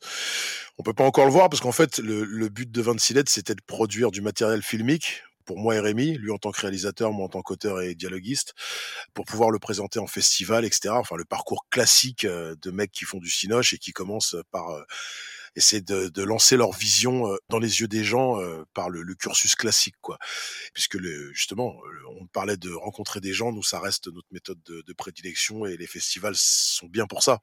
On présente notre œuvre, on la voit dans différents endroits, les gens viennent nous voir après, on discute, on se fait des contacts, et puis les gens apprennent à, à nous connaître parce qu'on parle de notre film, on peut défendre nos arguments, entendre ce que les gens ont à nous dire en vrai, tu vois, et ça, ça n'a pas de prix. Et puis ça fait vivre tout ce monde de la cinéphilie euh, qui subit aussi une époque qui est, dure pour lui, quoi. Nous, on est vachement dans, ces circuits-là.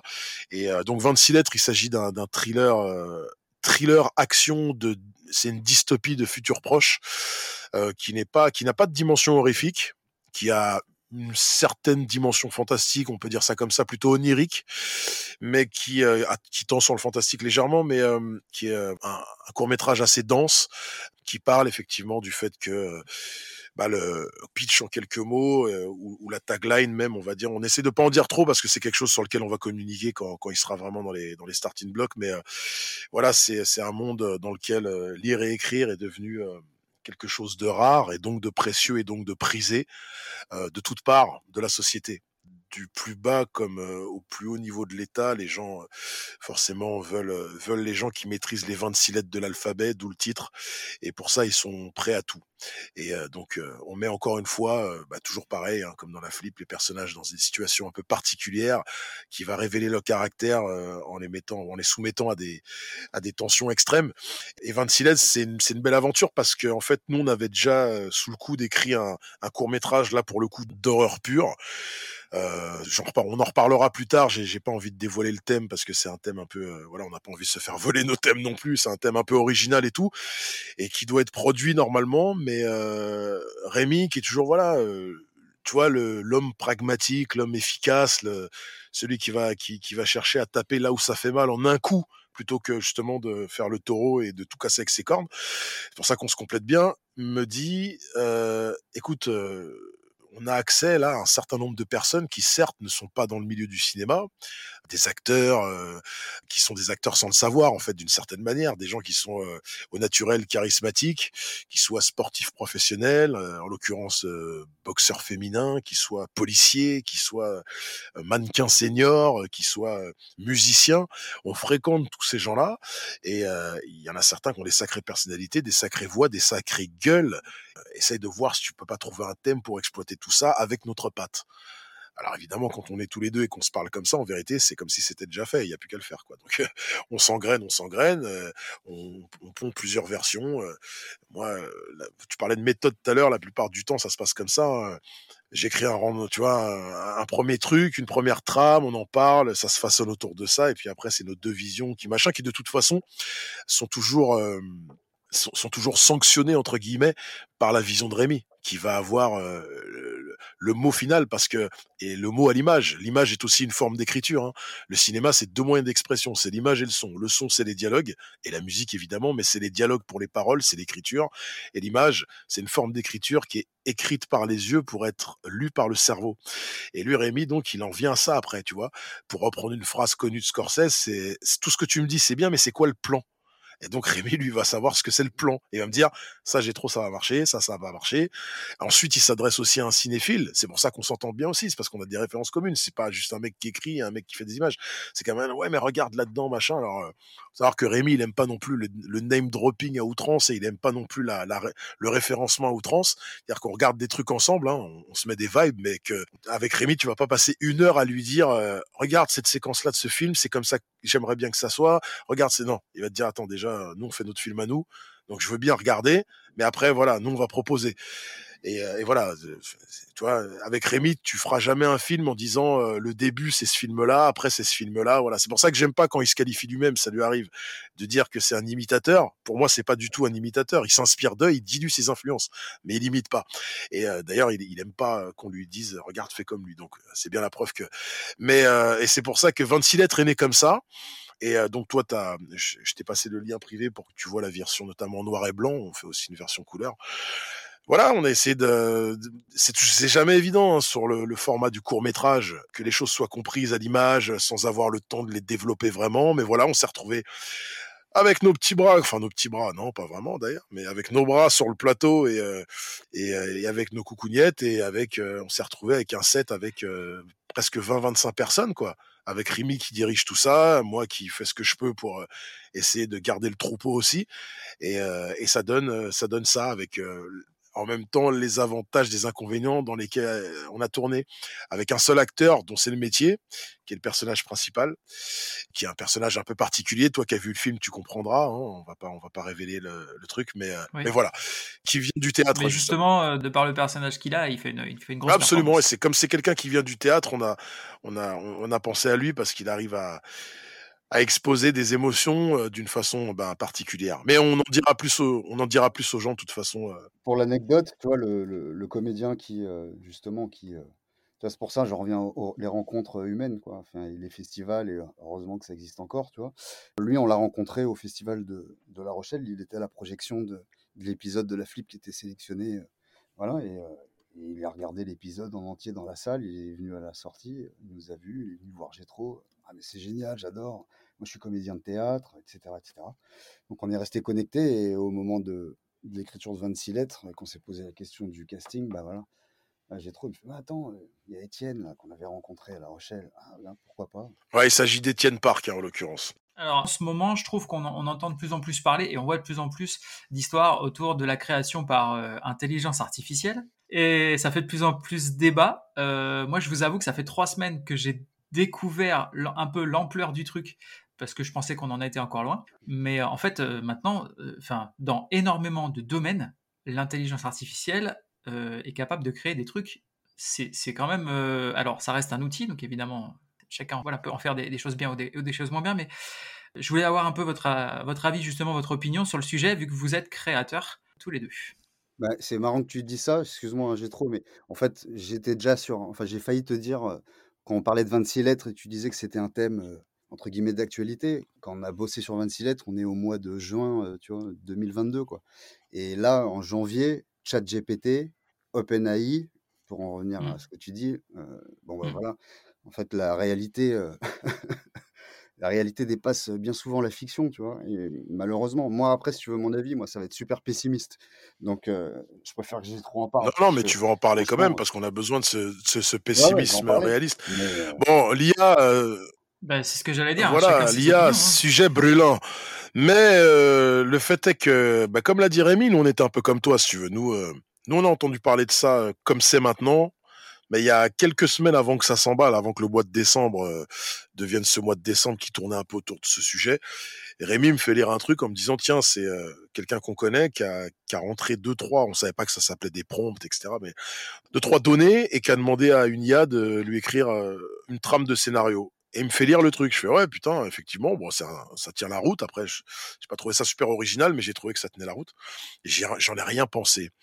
Et on a continué à faire notre vie. Et je voyais notamment dans quelques articles de différents, j'allais dire fils de discussion, mais enfin des trucs que tu reçois par mail ou autre, sur la tech, qui parlait de, je voyais marqué chat GPT.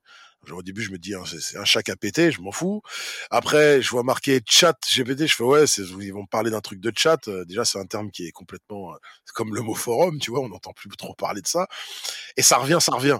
Et au bout d'un moment, ça met mon, tu vois, ça met un bout de mon cerveau en, en Defcon supérieur. Et je me dis, mais c'est quoi ce délire? Et là, je me mets sur YouTube et je vois qu'effectivement, t'as des gens qui disent, ouais, on va tous mourir, c'est la fin de la création. Et je me dis, ouais, what the fuck? Et je regarde et je me dis, ah, donc c'est ça dont parlait machin. Donc j'apprends ce que c'est un robot conversationnel et tout. Et moi, me revient tout de suite dans la tête euh, euh, une phrase bien connue euh, des cinéphiles euh, fantastiques et, et de fiction euh, dans le sens où on l'aime, c'est euh, ce sont les machines qui ont décidé d'assombrir le ciel en premier. C'est Morpheus qui dit ça. Et c'est tout ce qu'on sait. Et effectivement, je me dis, bon, ben voilà, elles vont, de toute façon, l'IA se nourrit de, de ce qu'on lui a, de ce qu'on, de ce qu'on lui donne à manger. Et elle va se rendre compte qu'un jour, euh, bah, l'humanité est tellement perfectible qu'il faut prendre la main et qu'il faut lui dire, euh, écoute, euh, non, tu sais pas faire, on va, on va faire mieux. Terminator, exactement, ou, ou Matrix en l'occurrence pour le, pour le choix de, de, de servir de pile 9 volts. Et du coup, bon, moi après, euh, je m'en fous en fait. Je me dis ouais, ça m'effraie pas tant que ça, c'est un peu effrayant tout ça, si tu veux d'un point de vue global. Mais je me dis quand même les gens sont bien cons parce que je check un peu les réactions des uns des autres par rapport à ça, même autour de moi. Et d'une manière générale, je découvre que le milieu journalistique notamment, qui est plus du tout le milieu journalistique que j'ai connu moi, avec lequel on a grandi, où tu avais des journalistes qui étaient, euh, bah, qui étaient journalistes parce qu'ils étaient un peu plus cultivés que la moyenne, qui t'apprenaient des trucs, qui allaient chercher des machins avec plus ou moins d'honnêteté après, mais c'est des gens charismatiques que tu avais plaisir à retrouver à la télé, à la radio, euh, et tout et tout. Et euh, tu vois, on parlait d'un mec comme Pierre Belmar, c'est quelqu'un qui faisait régulièrement la, le, qui, qui jouait dans plusieurs tableaux. C'était des hommes de radio, des hommes de télé, et en même temps des conteurs d'histoire. Tout ça, c'était, il y avait quelque chose. Je parle pas d'un PPDA ou tout ça, tu vois. Je parle plutôt de ces pionniers de l'ORTF, euh, Mhm. ou même d'un Mourouzi, quoi, qui était un mec, euh, tu vois, euh, ou d'un Jean-Claude Bourret. euh. Et donc, euh, et je vois en fait que les certains journalistes se vantent d'utiliser euh, d'utiliser ce genre de robot conversationnel pour écrire leur article parce que ça permet d'avoir du rendement. C'est l'usine en fin de compte, tu vois. La part de la réflexion personnelle, la part de, de l'apport que seul l'humain euh, peut produire avec une certaine sensibilité, avec une vue sur les choses, qui est la somme aussi de son vécu, qui va nous apporter une vision particulière et donc intéressante puisqu'elle est vraiment la sienne.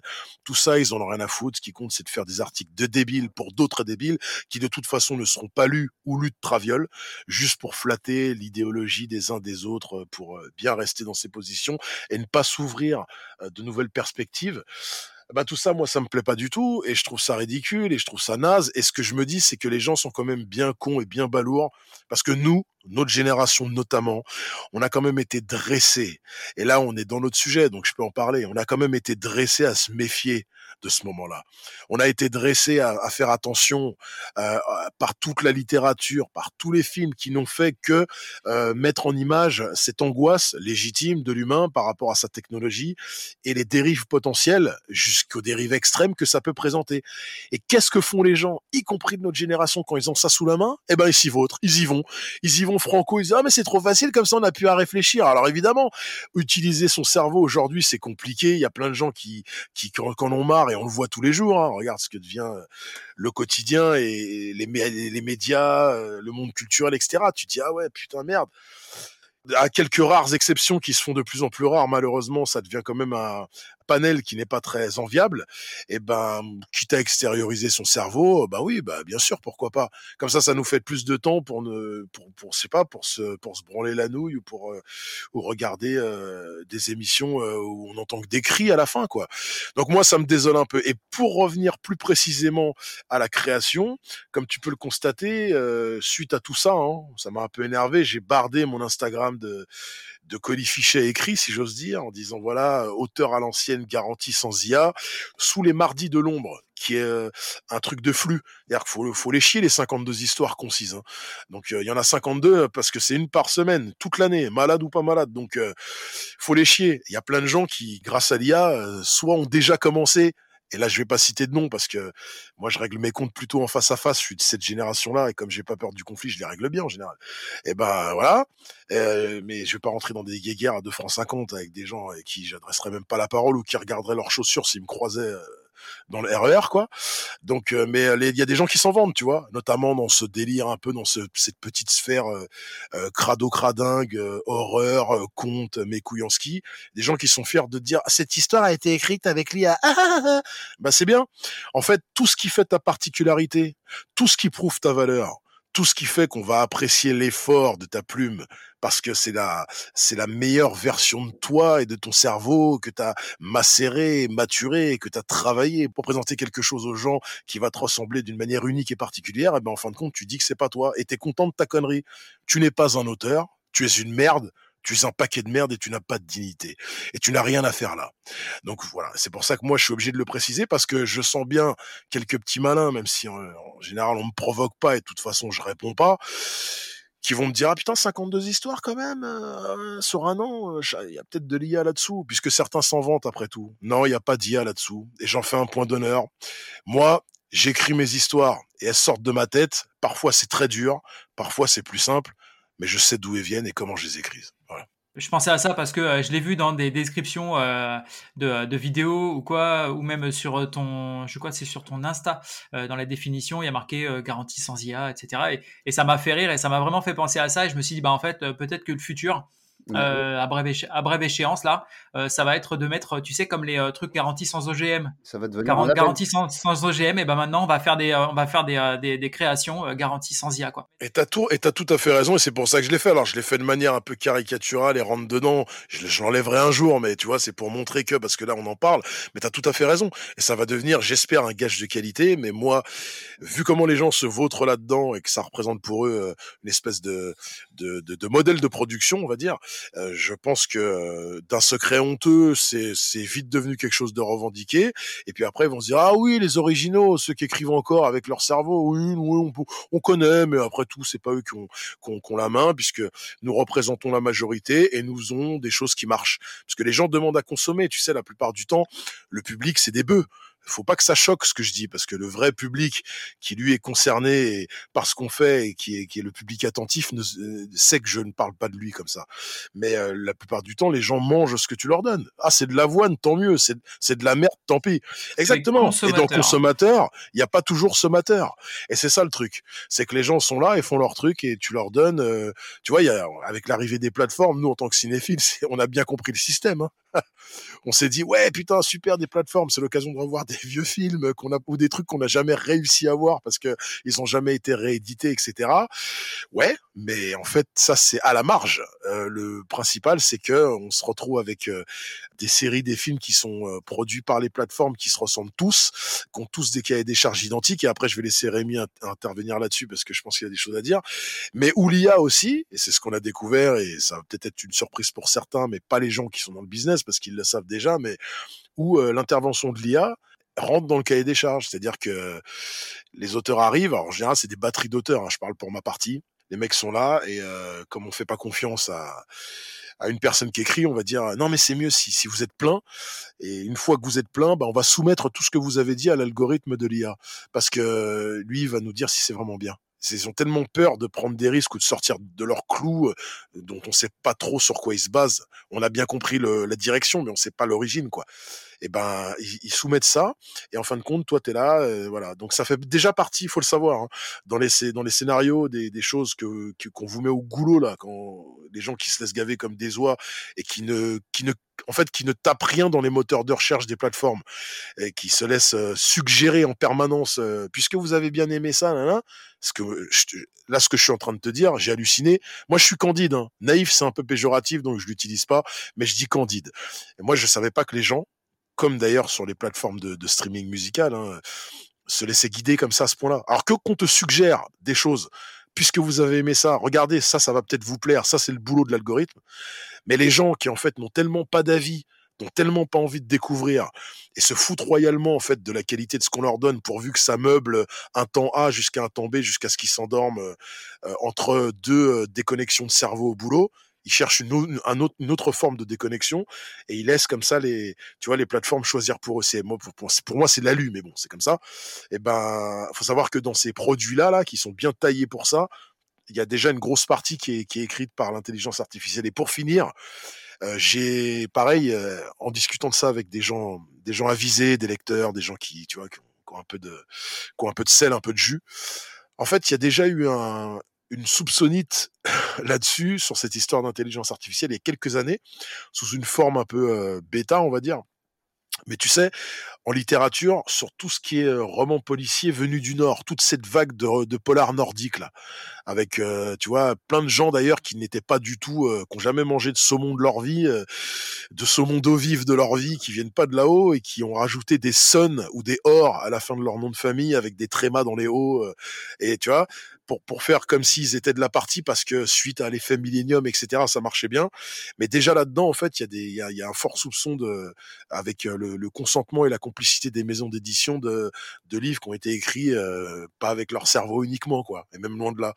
Donc moi, je trouve ça un peu dégueulasse. Je trouve ça, tu vois, voilà, c'est nul. C'est comme être un ex euh, des forces et être champion à, à Call of Duty c'est c'est pas la même chose. Moi, je respecte les champions à Call of Duty. Moi, je suis un joueur de jeux vidéo, j'adore ça. Mais quand t'as fait plusieurs tours et que tu vois, t'as fait quelques sauts en parachute, euh, bah, c'est une expérience euh, qu'on peut pas comparer euh, en réalité et, et qu'on peut pas comparer en sur le côté tangible et et sur le côté de ce qui va en ressortir après avec quelqu'un qui est avec sa manette dans les mains. Par contre, l'un peut juger de la réalité de l'autre, puisque tu vois, voilà, un mec qui a sauté, un mec qui faisait partie du premier RPIMA, il va pouvoir dire euh, c'est bizarre dans ton jeu, ça c'est pas, tu vois, c'est pas comme ça qu'on fait. Alors que le mec qui a joué à Call of Duty, à part dire ah bon, mais attends, parce que moi, j'ai fait caca. Il, ben, il va, tu vois, il va pas pouvoir dire grand chose d'autre parce qu'il a jamais mis un treillis de sa vie et que de toute façon, il rentre pas dedans. Ouais, j'arrête là, je passe la parole à Rémi s'il a des trucs à dire là-dessus. Non, non, mais moi, pour euh, intelligence artificielle, déjà, intelligence artificielle, déjà c'est artifice, tu vois, donc ça part mal. C'est mmh. subterfuge, ruse. Si vous regardez la définition. Ah, dans la longue liste des, synonymes, ouais, c'est clair. L'artifice, voilà. Donc, déjà, non, c'est flippant. Après, moi, je vais. Je, je, le vois qu'en termes de cinéma, tu vois. Forcément, à chaque fois, je vois l'analogie pour chaque truc. Comme tu disais, c'est dans tous les domaines. Tu tapes IA sur Wikipédia, tu vas voir que dans tous les domaines, que ce soit la sécurité, la police, l'éducation, l'art, la, musique, etc., etc. Bien sûr que c'est dans tous ces secteurs-là, c'est développé. Donc, pourquoi c'est développé? Et pourquoi surtout c'est rendu public OpenAI, ChatGPT à ce moment-là Moi, je pense que c'est pour l'abreuver de justement, tu vois, malgré nous, on l'abreuve d'informations et je pense qu'elle est, elle est en période de test. On dit elle, mais déjà, c'est hallucinant. Ah non, c'est. On la personnifie déjà. Et, en même temps, tu vois, les, ça, ça, ça, inspire forcément des scénarios, plein de scénarios. En tant que créateur, bah on, est, on, est, dedans, là. Mais le problème, c'est que tu as l'impression que tu as déjà tout vu. Tu as vu Minority Report. Bon, bah, le pré-crime, bah, ouais, l'intelligence artificielle, ça, ça, pourrait être ça. Ça pourrait servir à ça.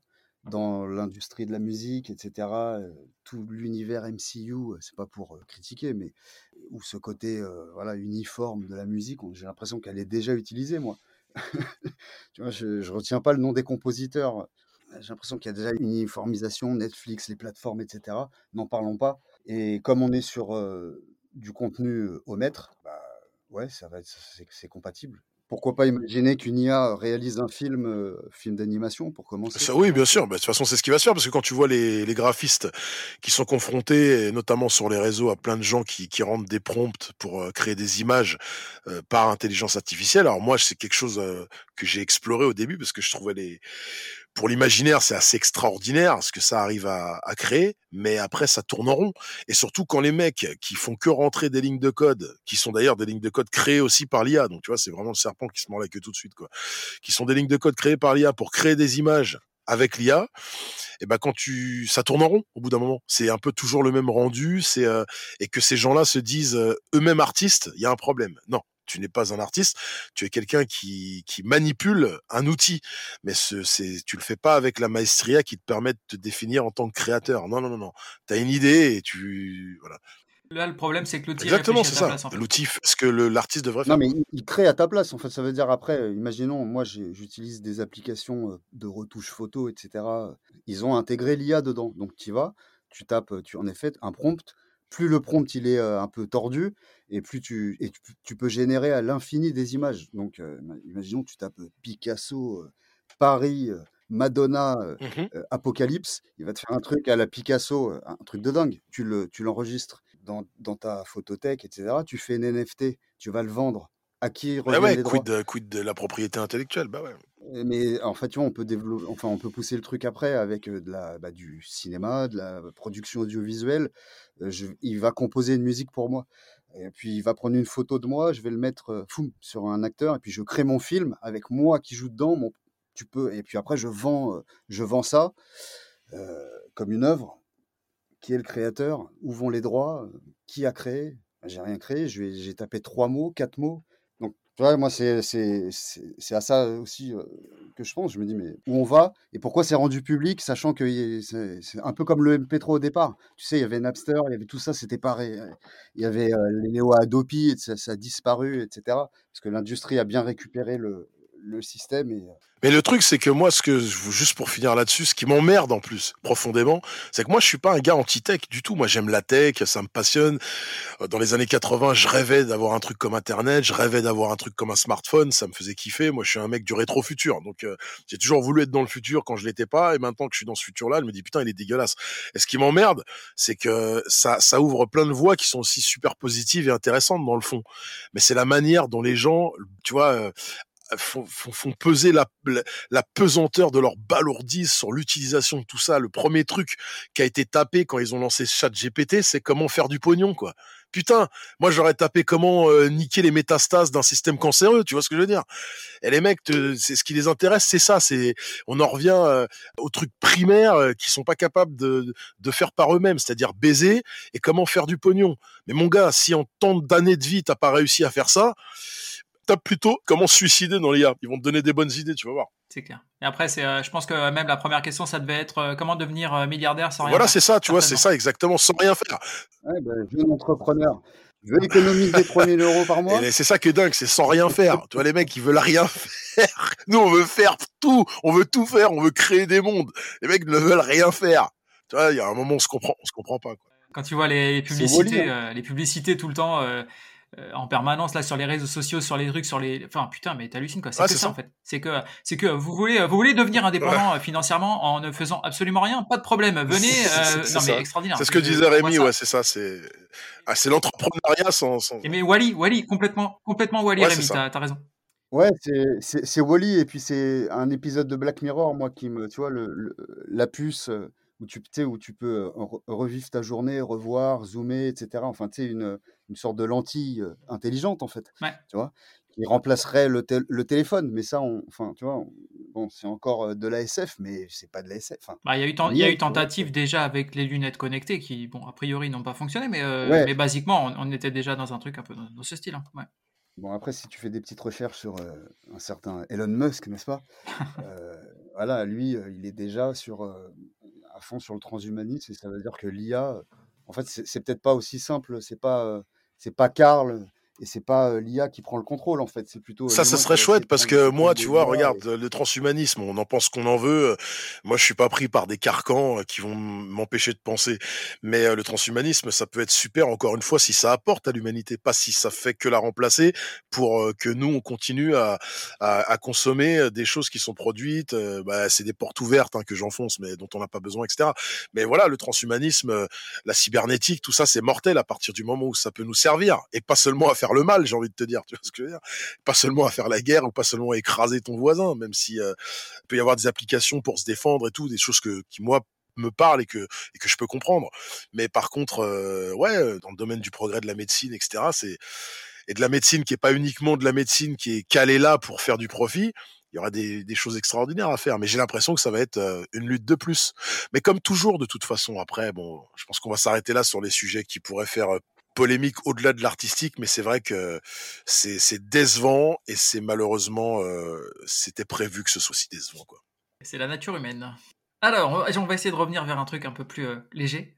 Euh, est-ce que vous auriez peut-être un livre ou un film euh, que, qui vous a mis une claque euh, dernièrement à... Ah, mais déjà, ça se précise. Parce que la dernière fois, c'est dans l'interview que j'ai fait à la séance de minuit avec notre cher ami Damien.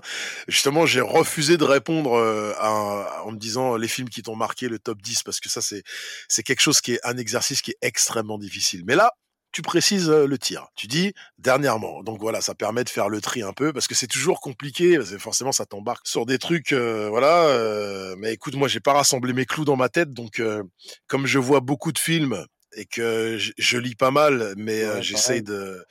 En plus, je lis plus, en général plusieurs trucs en même temps. Et c'est pas forcément des trucs qui. Là, par exemple, dernièrement, j'étais pas dans l'actualité. J'ai refait, j'ai refait tous les barjavel que j'avais à la maison.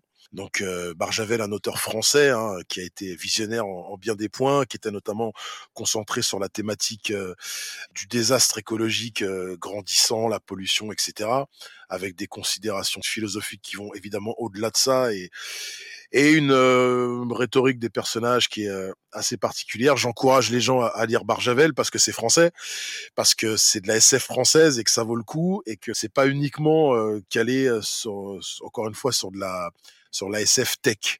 Ça va renvoyer au cœur de ceux qui le lisent pourvu qu'ils aient un cœur qui batte encore. Et, voilà, donc là j'étais euh, principalement là-dedans. Là je suis revenu plus sur, euh, à titre personnel encore une fois, plus sur du sur du polar, euh, à relire quelques Elroy et puis DOA aussi.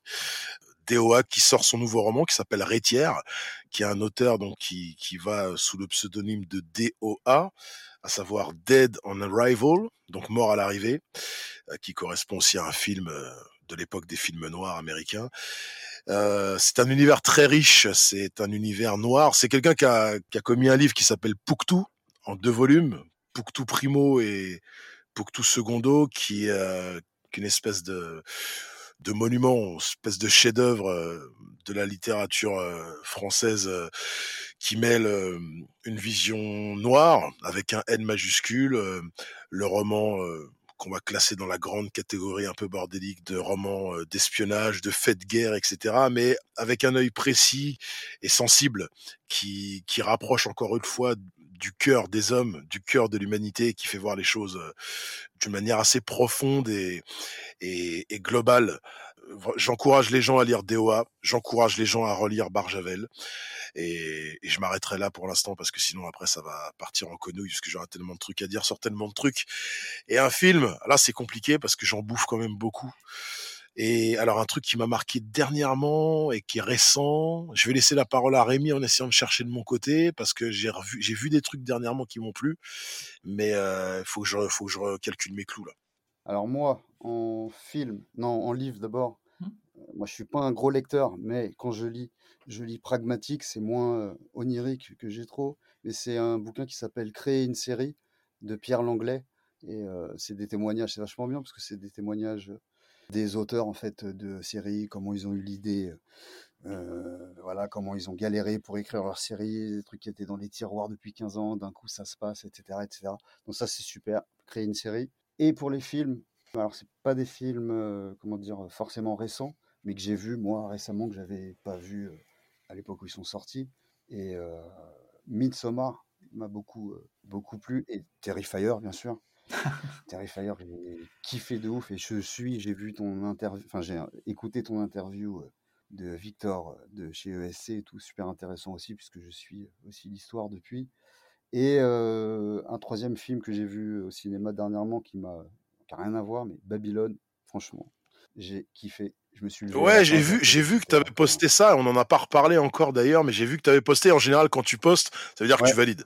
Et c'est pas si souvent que ça, donc il faudra qu'on en reparle d'ailleurs. Pourtant, je l'attendais de pied ferme, tu vois. Parce que moi, j'ai kiffé La La Land, Mmh j'ai kiffé Whiplash. Mmh Après, j'ai pas vu les, j'ai pas vu les autres, mais bref. Et je l'attendais impatiemment. Et franchement, moi, j'ai kiffé. Babylone, super. Franchement, super film. Magnifique. Hommage au cinéma. Le gars est un génie, franchement. Ça a l'air, ça a l'air, ouais. J'ai un petit boulot. J'ai plusieurs boulots, mais en, l'occurrence, il y a un de ces, il y a un de ces petits boulots euh, dans un cinéma. Et euh, pendant mes pauses, en fait, souvent, je, vais, je me glisse dans les salles là, pour aller voir un petit peu ce que ça donne.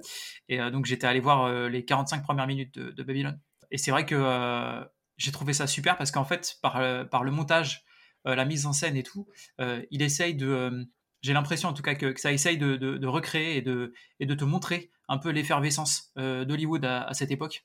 Ah ouais, c'est un film, c'est complètement sous coke. Hein. Mais c'est c'est ça, c'est ça. et en fait, et j'ai trouvé ça, j'ai trouvé ça génial. C'est drôle. et en même temps, effectivement, tu es là et ça n'a rien à voir, mais tu vois, il y a une intensité de Tuerney, quoi, tu vois, de, de Liverstone, mmh un truc un peu comme ça, qui a, pourtant ça n'a rien à voir. Et après, c'est aussi, moi, pourtant, j'aime pas le bruit, j'aime pas quand c'est la musique, elle est aussi bruyante, c'est du jazz, mais très super noisy. Voilà, c'est avec des cuivres, ça percute. Ouais, ouais, voilà, c'est, c'est, ça va à 100 à l'heure. Mais par contre, c'est, super beau, c'est maîtrisé à mort, c'est, ouf. Et, et surtout la dernière demi-heure incroyable quoi. Enfin, voilà, moi j'étais avec mon fils, il était assis à un siège à côté de moi, je, le regardais, il me regardait ouais ouais ouais, ouais. petite larme à l'œil, hein, on s'est compris.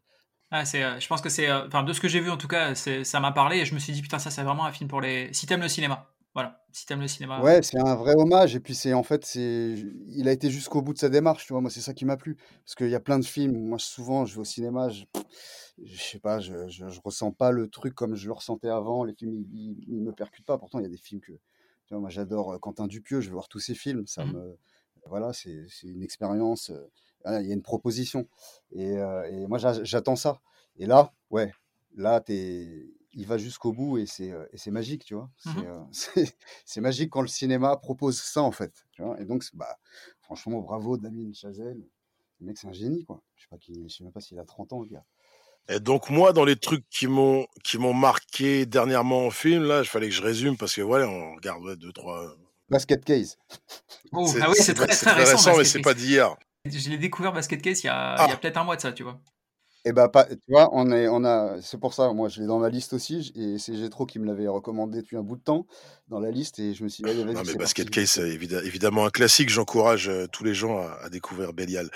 Euh, non, moi, euh, un film récent pour le coup, qui, qui m'a bien botté et que je ne connaissais pas, c'est Barbare. Alors un titre lambda, je pense qu'il y a plein de, il y a plein d'homonymes. Barbare, donc en anglais Barbarian, le film de Zach Kreger, donc avec Bill Skarsgård qui est Gripsou, hein, Pennywise euh, dans la nouvelle franchise de ça, enfin dans la dans les nouveaux euh, dans les nouveaux tout absolument.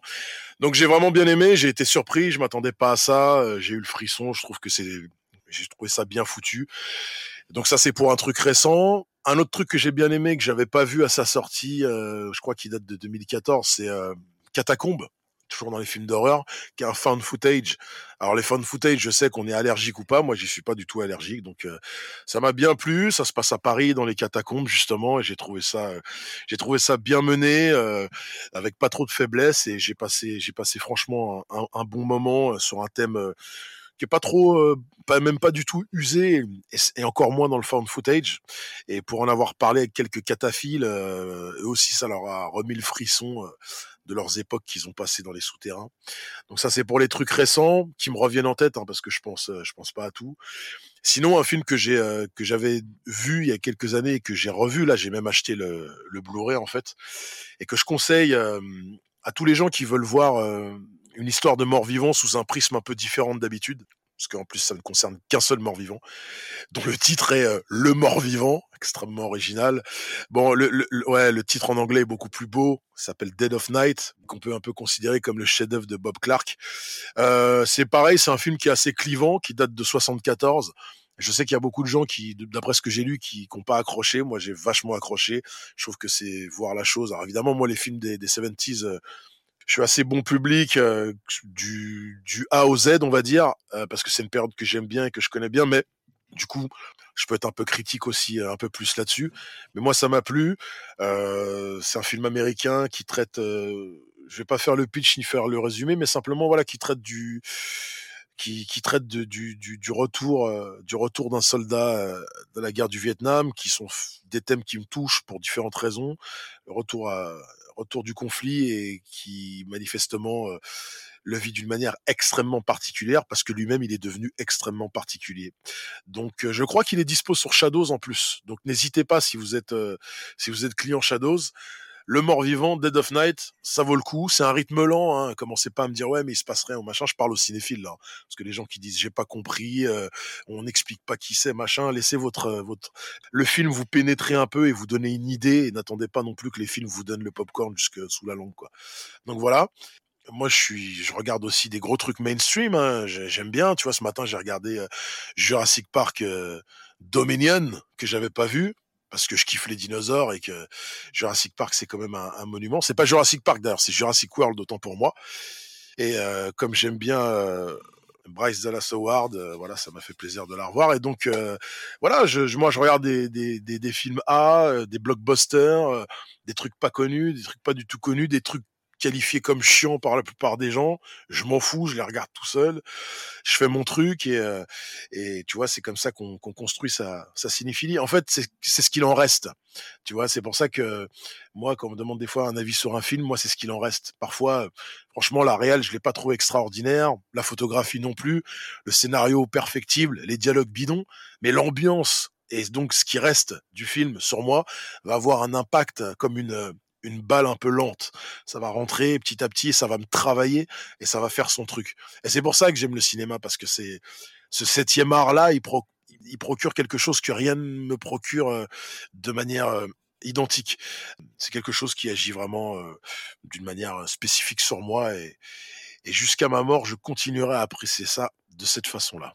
Eh ben écoute, euh, pareil, tu vois, je me faisais la remarque euh, il y a deux semaines, je me suis refait euh, Terminator 2 en Blu-ray, 4K Ultra HD, tout le, tout le truc. J'étais dans mon canapé, je sais pas combien de fois je l'ai vu ce film déjà, mais clairement, pour moi, si quelqu'un me demandait un jour c'est quoi le cinéma, bah je pourrais lui mettre Terminator 2 devant les yeux en fait. Je, me dis, en fait, t'as une telle magie à l'image, ils arrivent à te faire croire à, à, ce qu'on te montre, et en même temps, il y, a, y, a, tout quoi. T'as as de l'horreur, t'as t'as as de l'émotion. Enfin, c'est une fabrique. Euh, c'est une fabrique. Tes deux chefs-d'œuvre. Hein. Ouais, bien sûr, une fabrique, mais tes, deux chefs-d'œuvre. Moi, j'ai eu la chance de le voir au Stinoche, mais tes deux chefs-d'œuvre, chefs-d'œuvre euh, immuables, il n'y a pas de problème à voir et à revoir encore et encore. Et juste un truc, c'est pareil, on parlait un, peu des fois du comportement des gens étonnant. Mais tu sais, quand tu dis c'est un film que j'ai déjà revu, moi, pareil, j'ai découvert super tard, en fait, que les gens ne, ne regardaient les films qu'une fois. Parce qu'en fait, le but, c'est de le voir et après de passer à autre chose, comme tu disais tout à l'heure, la consommation. Et moi, j'ai vu des films euh, 60 fois, moi. Je, je savais pas que les gens faisaient pas comme moi. Enfin, je veux dire, euh, même au Cinoche, quoi. Quand, à partir du moment où ils ont fait des abonnements limités, moi, je suis un gros fan de Michael Mann, tu vois. Moi, j'ai été voir euh, Collatéral 14 euh, fois. Parce que je sais ce que. Alors, des fois, je restais pas toute la séance, mais j'allais souvent jusqu'au coyote, tu vois. La scène du coyote, c'est parce que ça, m'apporte, c'est des choses qui m'apportent. J'ai besoin de cette vision-là. J'établis une relation aussi avec la vision du réalisateur. Ça me touche énormément. J'ai besoin de ça après pour vivre et pour façonner ma propre vision. Pareil, à Miami Vice, j'ai été le voir sept fois. Enfin, tu vois, c'est même au Cinoche, quoi. Il y a des trucs que je vais voir et revoir, et, même des trucs des années 80 euh, euh, que j'avais pas eu l'occasion de voir au Cinoche parce que j'étais petit. Nous, on a la chance d'être à Paris, donc les salles parisiennes euh, de foufou et de cinéphiles qui, qui refont des cycles. cycle Verhoeven, par exemple, tu vois, voir Robocop sur grand écran, c'est quelque chose, quoi même si à côté de toi, tu as, des mecs qui, qui, disent les répliques et tout, on est dans une énergie aussi, tu vois. C'est non, il faut. Et puis il faut pas oublier que le cinéma, même si aujourd'hui on a des super écrans et tout ça, c'est fait pour être projeté sur une toile de 8 mètres carrés, quoi. Non, non, puis c'est une, une, expérience. On est bien d'accord. C'est une expérience. En fait, ça n'a rien à voir. Là, tu parlais de Michael Mann. moi, j'adorerais voir Hit. Ah bah oui, oui forcément. au cinéma. Pour moi, c'est un chef-d'œuvre ce film. Et au cinéma, ça doit te mettre une, une tarte d'un. Absolument. Donc, je, je, te confirme, hein, Hit est bien un chef-d'œuvre pour plein toutes les bonnes raisons qu'on sait. Et, euh, et, parce que, bon, malheureusement, c'est un peu le bout de la lorgnette par, lesquels, euh, par laquelle tous les gens un peu euh, faciles vont s'intéresser à Michael Mann et à Hit en l'occurrence. Là, une des meilleures séances de gunfight euh, qu'on ait pu voir au cinéma. Mais là, pour le coup, au cinéma, elle a son utilité. Parce que comme on le sait dans Hit, cette séance de gunfight en plein LA, euh, c'est le son. C'est un son d'une d'un réalisme qui a rarement été égalé. Mmh. Et, et les, tirs, et, je peux te garantir que au Cinoche, ah, t'y es. T'y es bien, bien, bien. Et tu baisses la tête. Tu vois ce que je veux dire? Voilà. Et donc, euh, et ça le fait carrément. et, c'est. Hit, Hit c'est le, c'est l'échange entre euh, Pacino et De Niro dans le diner. Moi, moi c'est ce que, pour, moi, pour évidemment, pour, pour, euh, pour, euh, j'ai une phrase par rapport à Hit qui, euh, que, que je dis souvent pour rigoler, c'est que c'est, si tu te rappelles bien de cette scène, c'est le, on a là le ketchup Heinz le plus heureux du monde, quoi. Tu vois, sur la, dans ce diner, il y a un ketchup au milieu, et je dis toujours ce ketchup, voilà, ce ketchup au milieu des deux, putain, il a vécu, est-ce qu'il sait lui-même à ce, à ce à quoi il a assisté, donc voilà, non, mais c'est clair que, le restaurant n'existe plus d'ailleurs. C'est plus la peine d'aller faire un pèlerinage là-bas. Voilà. Et ça fait chier. Ils ont 80 ans. Putain, Michael Mann, il a un appareil auditif. Ça me fait chier. Putain, les mecs vieillissent, quoi. Vieillissez pas, les gars. Euh, De Niro n'a jamais été aussi beau physiquement pour moi dans un rôle que, que dans Hit, dans l'âge de raison, etc. Pacino, machin. J'en profite pour rendre un hommage puisqu'on parle de Hit aux doubleurs français, aux comédiens de doublage qui sont des virtuoses. On a eu toute une génération des années 70 au début des années 2000 de virtuose absolue du, du doublage euh, et notamment. Euh, en France, on est, on est, ultra, on est ultra chanceux pour ça. On a, on a jusqu'aux années 2000 tu pouvais regarder n'importe quel film en VF, euh, ça roulait quoi. Ça roulait, mais. Exactement, et même aller préférer à aller voir en, VF que qu'en VO parce que euh, les, les, comédiens de doublage créent vraiment quelque chose, vraiment, et créent une émotion. Bruce Willis, Sylvester Stallone, enfin, je veux dire, c'est n'importe quoi. Ça, on va, on va au-delà de ça. Medondo, qui faisait euh, pas mal de Renoir, Eddie Murphy, etc., il crée quelque chose. Et Jacques Franz, en l'occurrence, qui faisait Robert De Niro et Mel Gibson, mais en l'occurrence De Niro période hit. Et euh, le, son nom m'échappe, que sa famille ne m'en veut pas et que sa mémoire ne m'en veut pas, parce que j'avais échangé avec sa fille, notamment sur Instagram, parce que je lui avais rendu un petit hommage euh, sous forme d'un post. Celui qui campait la voix d'Al Pacino, qui est un, comédien de doublage extrêmement prolifique aussi, hein, qui avait fait des voix de dessins animés dans notre enfance, euh, qui avait fait des voix de jeux vidéo jusqu'à il y a pas longtemps. dans Uncharted, c'est lui la voix de Sully, par exemple, et qui faisait donc, qui faisait Pacino depuis des années, avec cette voix éraillée euh, qui était proche de la, de la voix originale, qui, eh ben, ces deux-là sont décédés. Ça veut dire que le dialogue audio en français, qui est la maestria, hein, tu parlais du face-à-face, c'est dans le détail de chaque petit mouvement de bouche, de chaque euh, chuintement, c'est la maestria en comédie de doublage, et ben, ces mecs-là sont plus là et ils nous ont quittés ces dernières années. Donc ça veut dire que voilà, c'est encore une raison d'aimer Hit et encore une raison d'encourager les gens qui ne l'ont pas vu au cinéma, parce que je sais que notamment UGC, alors en France, je pense qu'ils le font sur la France entière, mais en tout cas à Paris et dans les petites salles à Paris, j'encourage les gens à aller voir leur film préféré quand ils sont rediffusés au cinéma, parce que au-delà de faire vivre euh, l'ambiance cinéphile et, ce milieu-là, euh, ils auront, comme tu disais tout à l'heure, des émotions uniques qu'ils ne pourront jamais avoir chez eux dans le confort de leur canapé, même s'ils sont bien installés, et encore moins sur leur téléphone. Et pour finir, j'ai découvert toujours dans la, dans la liste des monstruosités auxquelles je ne m'attendais pas de la part des gens.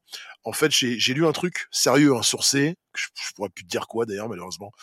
Dire que c'est sourcé sans citer ses sources, c'est pas sourcé, mais bon, bref. Euh, comme quoi, en fait, euh, on parlait des séries Netflix de flux.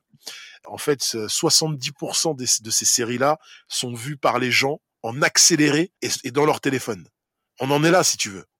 Et, c'est ça le truc, c'est qu'en en fait, donc après, ils prennent ces rétex là, ces retours d'expérience là, et euh, on dit aux scénaristes, bon bah comme vos séries sont vues à 70% en accéléré et sur un téléphone, on va moins se prendre la tête sur les dialogues et on va moins se prendre la tête sur l'image. Faites de la merde, merci. On n'a pas de papier cul. Au revoir.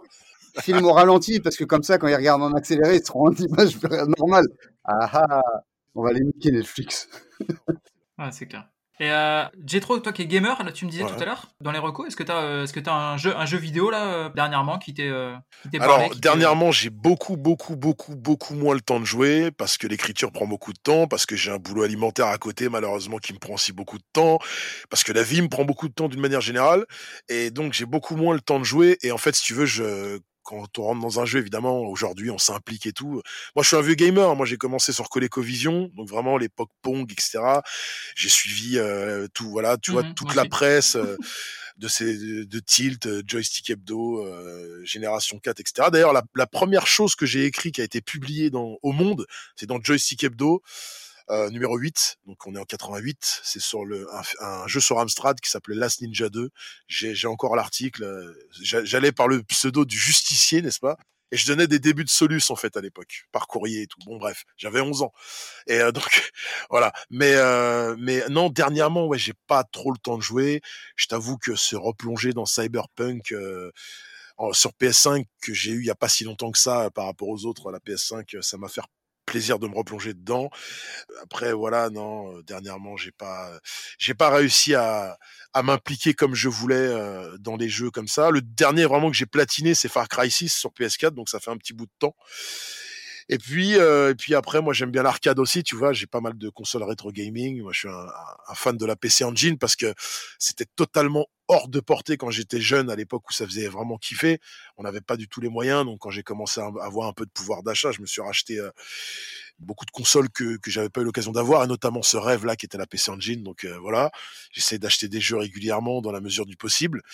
Et euh, ouais, refaire Altered Beast sur PC Engine, c'est une bonne sensation quand même, quoi. Tu vois, même si je sais qu'il y en a qui le décrit beaucoup. voilà, moi j'aime bien, j'aime bien parce que je l'ai. En plus, c'est pas de l'émulation, donc tu vois, c'est vraiment c'est le hardware de l'époque. Non, moi j'ai hâte de, de, retater un peu de Silent Hill, qui est un univers, euh, tu te doutes bien, euh, duquel je suis extrêmement euh, proche et touché. pour moi, c'est vraiment un univers et une saga qui a forgé aussi ma vision de l'horreur moi, j'invite tout le monde à écouter Christophe Gans, hein, celui qui a réalisé le, le premier film euh, Silent Hill euh, euh, sur Silent Hill, pour voir la, la, sincérité avec laquelle il en parle. Bah voilà, je serai assez proche de ce discours-là et, et, du respect et de la déférence que j'ai pour cette déclinaison de l'horreur japonaise. Mais c'est et justement, ça rejoint un peu ce que moi, ça a vraiment forgé mon univers, ça l'a étoffé à une époque où j'avais un âge pour comprendre ça aussi, parce que c'est quand même de l'horreur adulte. Et c'est quelque chose qui qui va vraiment au-delà de l'horreur. C'est quelque chose qui, qui permet de replonger dans son humanité et, et de la refonder dans un contexte où, où on voit bien que les monstres sont plus que parmi nous, les monstres sont en nous. Et sur le chemin de soi-même, c'est toujours le chemin des monstres. C'est extrêmement touchant, extrêmement étoffé. C'est très fort, très puissant. Voilà. Donc je sais que là, il y a toute une flopée de projets Silent Hill qui qu'on mouvait à un moment là que j'ai vu passer. Euh, faudrait que je me replonge, tu vois, faudrait que je me replonge dedans dès que j'en ai l'occasion. J'ai pas trop suivi l'actu là pour l'instant.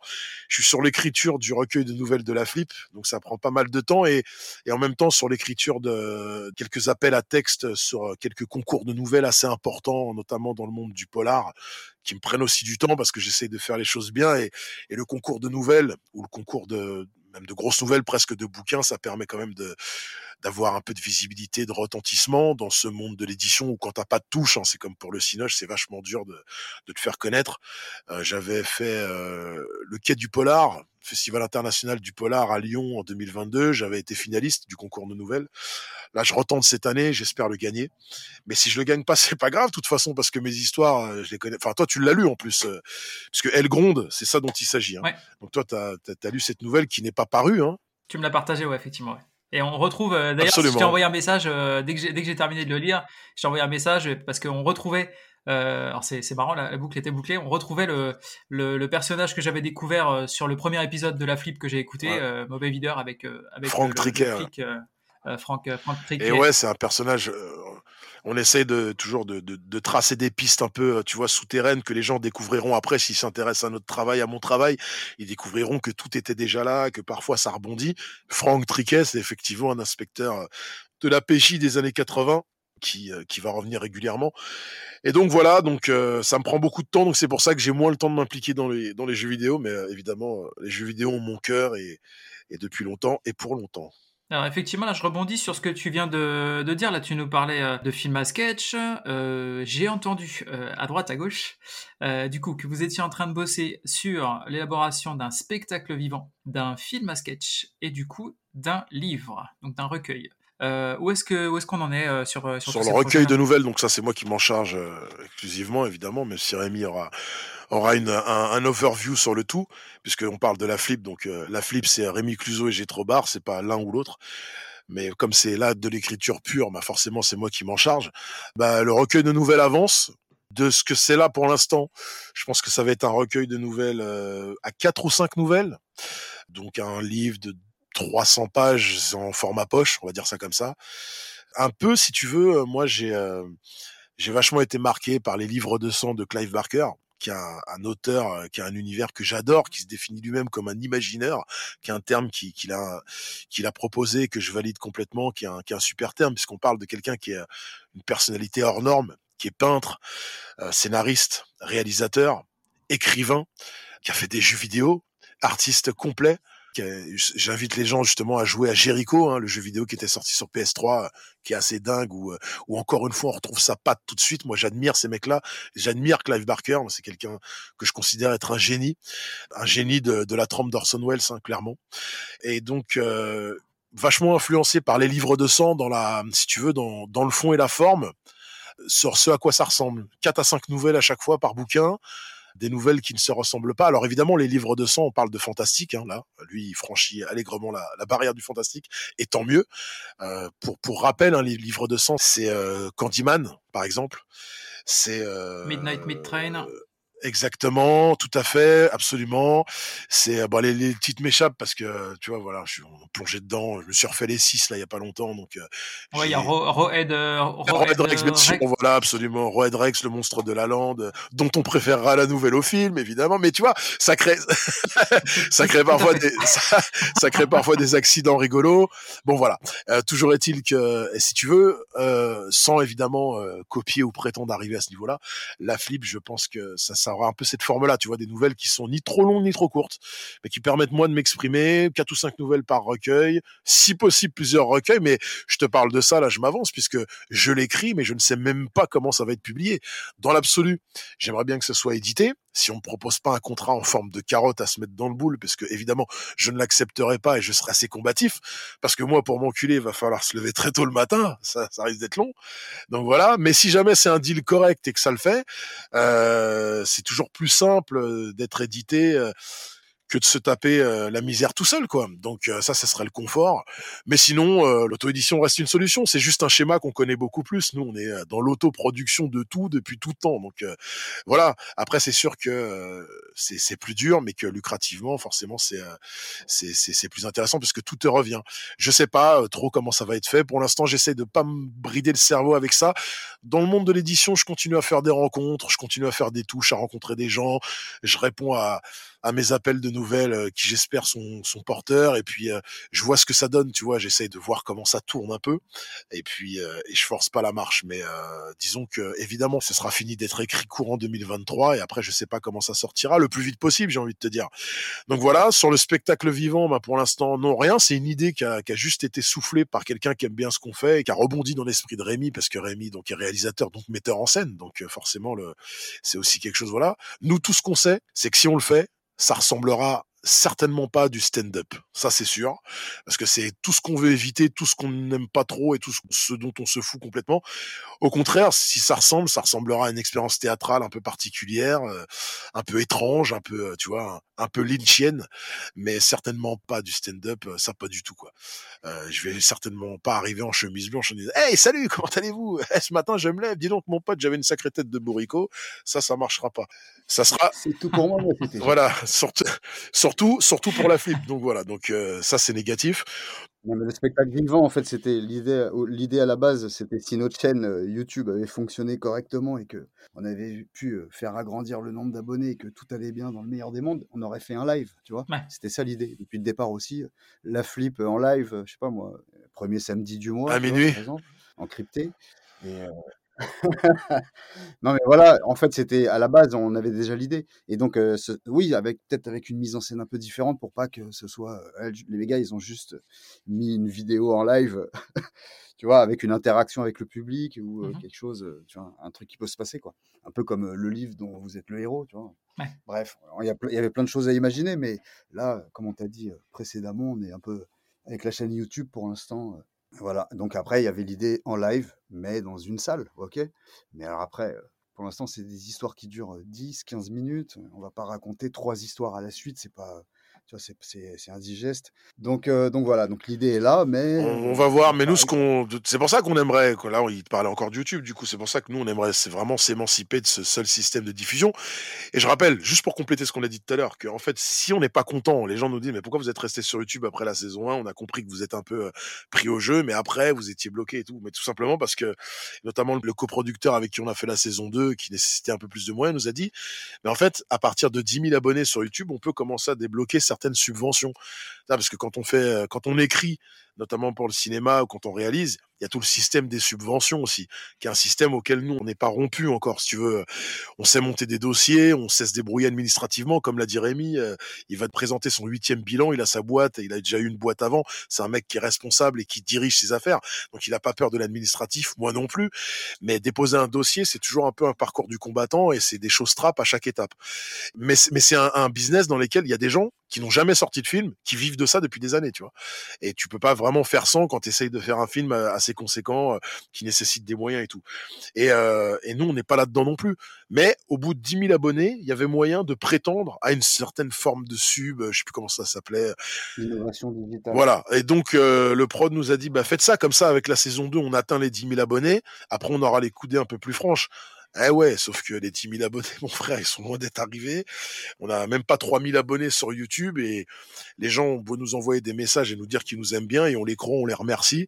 Mais euh, on gratte euh, 3 abonnés tous les 6 mois. Donc, euh, si tu veux, euh, compliqué quoi. Ça marche. Donc l'i- l'idée euh, derrière, c'était de savoir un peu vos ambitions pour l'avenir. Donc euh, bah, c'est de développer ça et, et de réussir peut-être à, à Ça serait bien que les gens nous suivent dans le sens où, par exemple, si on, on- on lance notre, même en préco, tu vois, euh, par le crowdfunding, etc., par le financement participatif, si on lance en préco un, un objet, la flip, en, en Blu-ray, coffret, euh, collector, euh, machin, léché et tout ça, serait bien que les gens nous suivent. Ça nous donnerait espoir dans le sens que, ben voilà, les gens sont prêts à payer aussi pour ce qu'on fait. Ils sont pas juste là pour se gargariser d'avoir du gratuit et puis euh, passer à autre chose quand ça les intéresse plus parce qu'il faut donner un euro. Et euh, nous, ça nous encouragerait, ça nous montrerait qu'ils sont là aussi de cette façon-là et qu'ils nous soutiennent et qu'on a raison d'y croire. Et euh, nous, ce qu'on aimerait, c'est s'émanciper comme Alors, on ne demande pas être. Nous, ce qu'on veut, c'est projeter notre vision dans l'esprit des gens.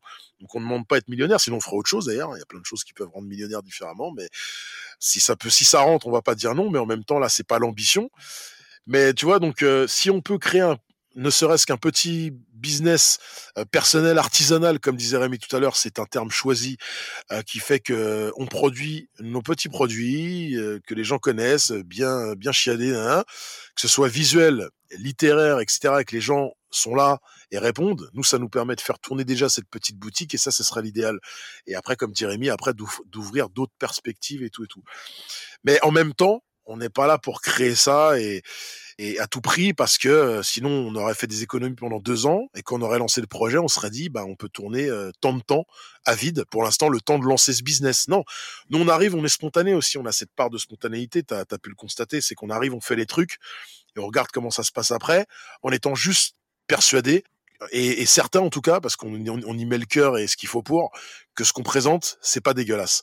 Et puis après, euh, on, on voit comment ça prend.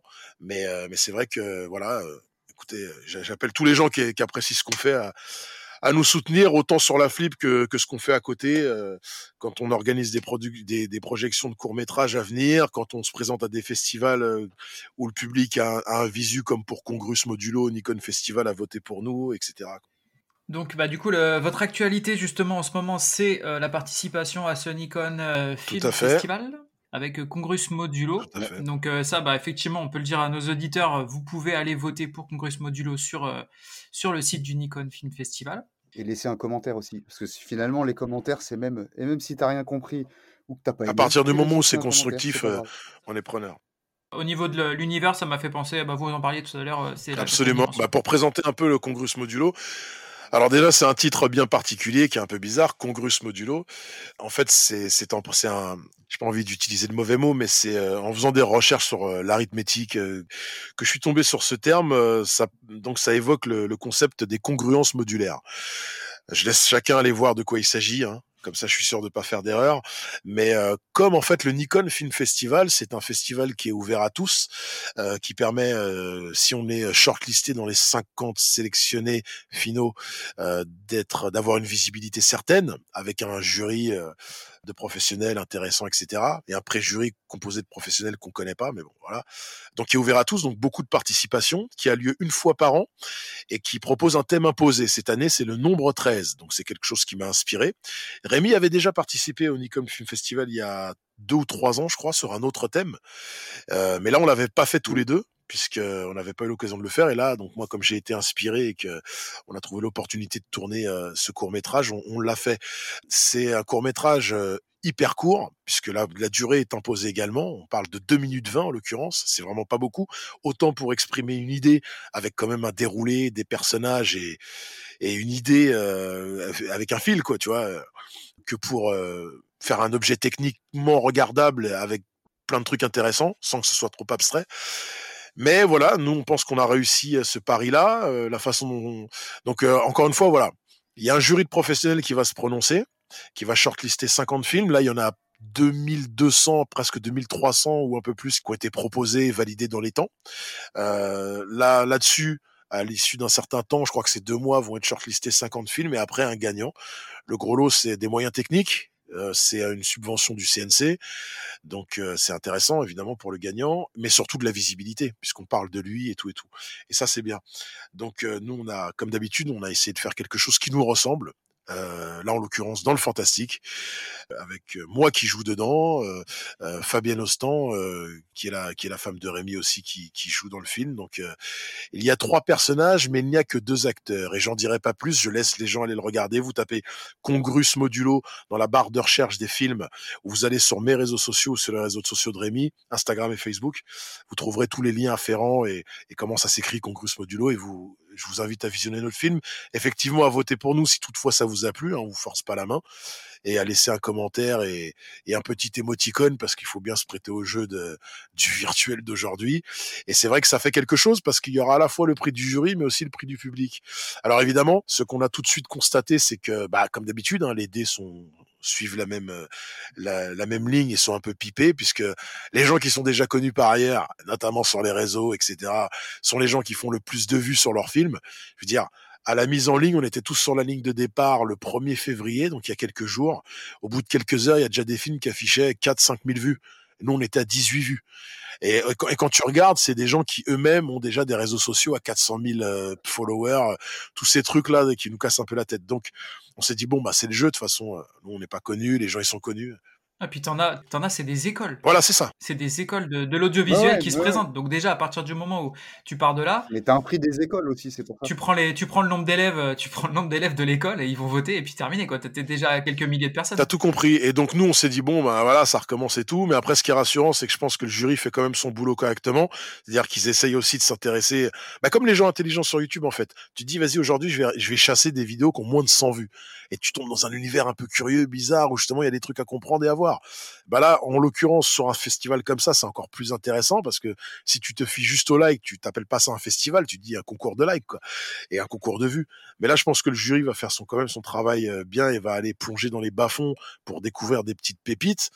Bah voilà, on espère être vu est, et, c'est toujours la même chose, c'est-à-dire que là, les gens qui ont visualisé Congrus Modulo, comme d'habitude, euh, critiques négatives ou positives, en tout cas constructives, hein, la plupart du temps de la part de cinéphiles ou de gens qui ont déjà au moins vu un film de David Lynch et qui peuvent produire un peu de concept avec leur cerveau. Évidemment, s'ils s'attendent à, à, à, du tout cuit, euh, non, c'est pas du tout cuit. Il y a forcément une part de mystère, une part d'implication personnelle dans la vision, puisque regarder un film n'est pas une démarche attentiste, mais au contraire volontaire, euh, etc. Mais, euh, mais c'est vrai que les gens qui ont vu Congrus et on a curieusement pas beaucoup de vues, mais pas mal de commentaires qui sont des vrais commentaires en plus, euh, parce que c'est pas nous qui créons des comptes derrière et qui les faisons, c'est des vrais commentaires et les gens, voilà, on a des trucs qui, ça, c'est qui nous encouragent et qui nous font plaisir. Tout n'est pas perdu, tu vois. Il y a des gens qui ont des rêves, qui disent ah oui, ça m'a fait penser à ça. Il y a des gens comme toi qui tout simplement nous disent, bah moi ça me fait penser à la à Twilight Zone. Oui, bah évidemment, c'est une influence principale et comme moi j'ai écrit, je me suis dit sur un format aussi court, il s'agit, euh, ça je sans trahir le film, euh, qui prendra 2 minutes 20 de vos vies, je le rappelle, hein, c'est pas grave, hein, vous inquiétez pas, vous pouvez aller le voir vite fait. Donc c'est une boucle temporelle, et tout de suite ça m'a fait évidemment penser à, à, Twilight Zone euh, et Rod Serling, l'écriture de Rod Serling que j'admire, et je me suis dit, il faut qu'on aille dans une, dans une histoire comme ça. Et ça me donnait l'occasion aussi, moi, de jouer, et, et puisque je joue aussi, donc, et de, de que Rémi me mette en scène d'une manière un peu particulière. Et si vous voulez en savoir plus, je vous invite à regarder encore une fois le film. Alors du coup, avec tout ça, où est-ce qu'on peut vous retrouver? Alors en l'occurrence, pour l'actualité, bah, sur le Nikon Film Festival, encore pendant deux ou trois mois, je crois, avant, avant le verdict.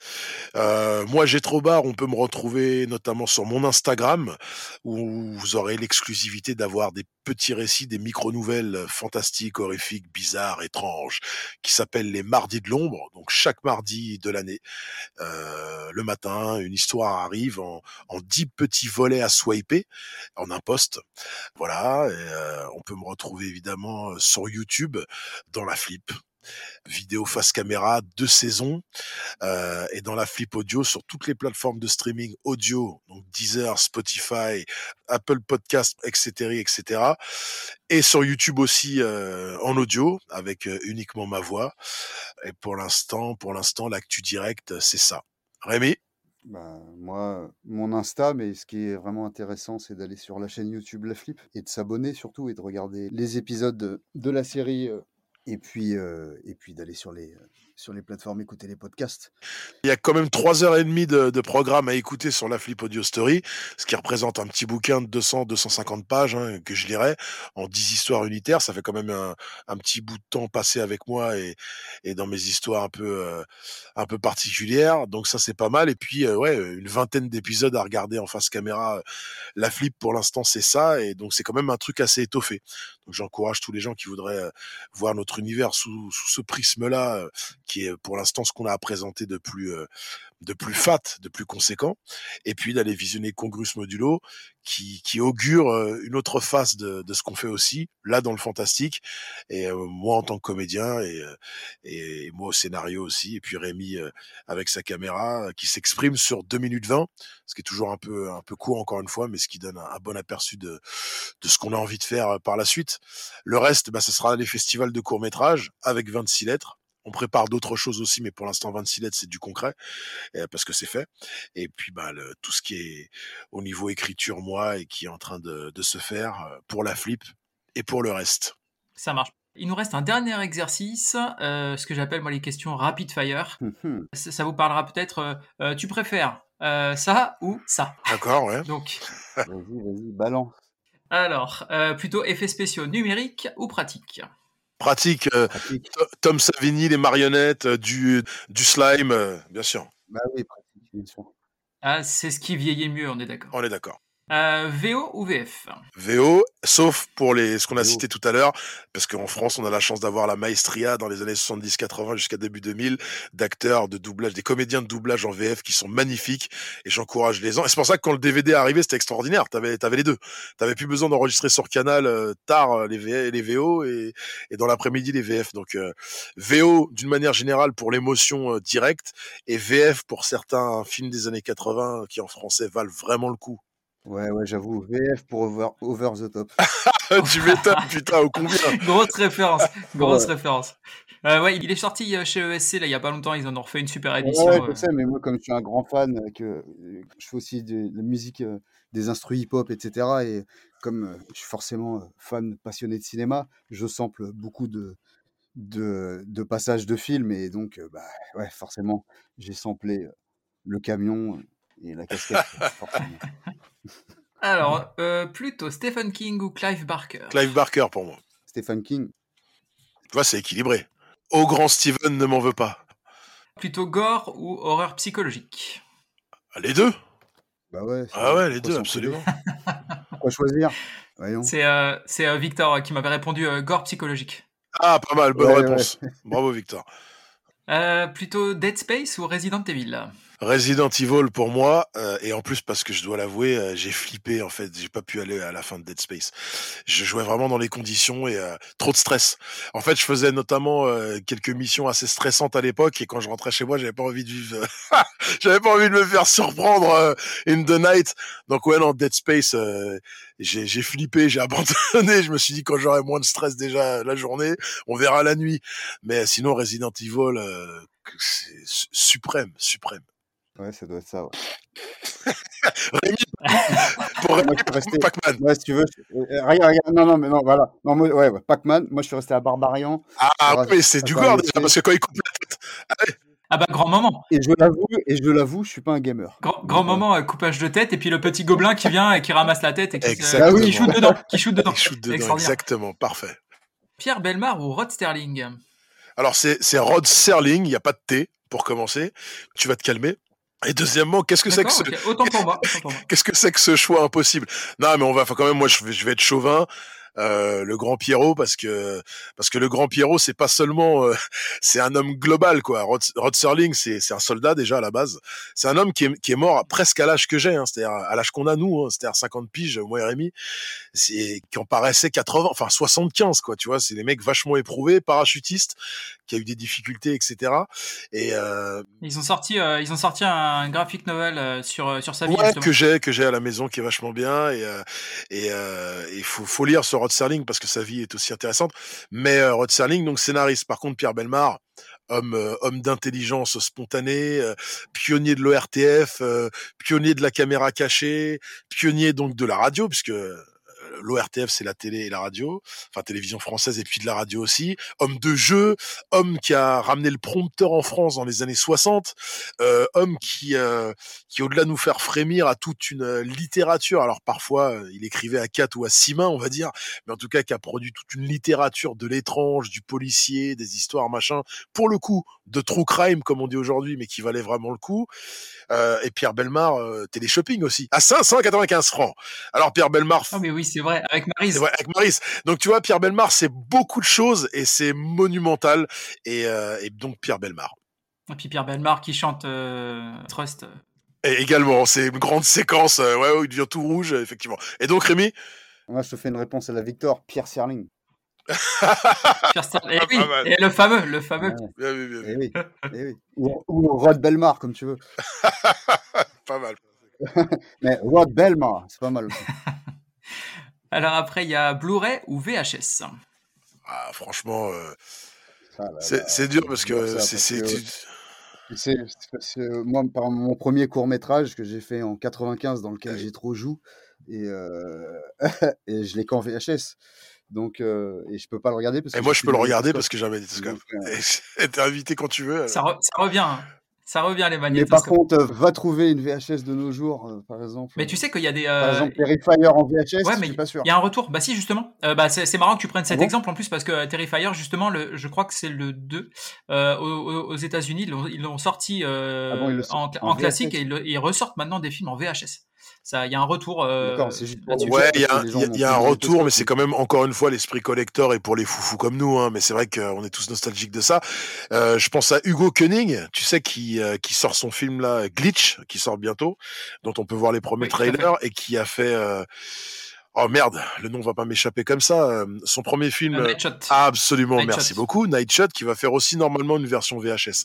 Donc tu vois, effectivement, ça revient et euh, évidemment, il y a toute une clientèle pour ça. Moi, je serais le premier, euh, je serais le premier à, à, plonger là-dedans. Mais alors VHS ou DVD, la VHS pour tous les souvenirs, pour tout le truc et tout. Mais évidemment, après, on est aussi des mecs de l'image.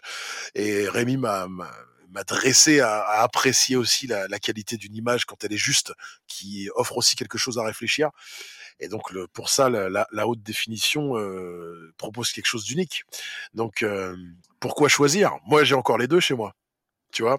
Après, euh, après, bon, moi, je, allez, je vais trancher, je me mouille. Je vais quand même dire VHS parce que parce qu'il y a des films que je n'avais vus qu'en VHS toute ma vie et que quand je les ai vus en avec la haute définition, j'ai, ça m'a choqué en fait. C'est comme, euh, c'est comme euh, quelqu'un que tu séduis et que tu apprends à aimer. En fin de compte, le jour où il se démaquille, euh, tu dis ah oui, mais en fait quand il est pur, donc naturel, il y a, y a plus ce grain, il y a plus, il y a plus tout ce qu'il fardait et c'est c'est un peu c'est un peu dommage. Si la nature euh, la nature euh, profonde n'est pas aussi belle que que ce qu'elle prétendait sous, son phare justement.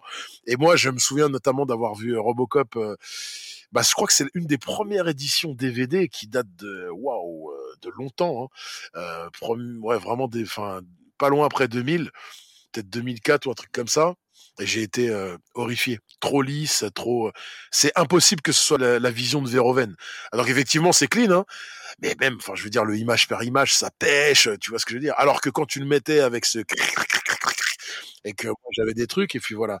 Et puis spécial crotte de nez à, cette édition de Robocop, la première, si vous l'avez, parce qu'il y a des coupures dans le son et qu'à un moment quand euh, Clarence Bodicker lui demande qui il est et pourquoi il le poursuit et parce qu'il comprend pas à qui il a affaire vraiment.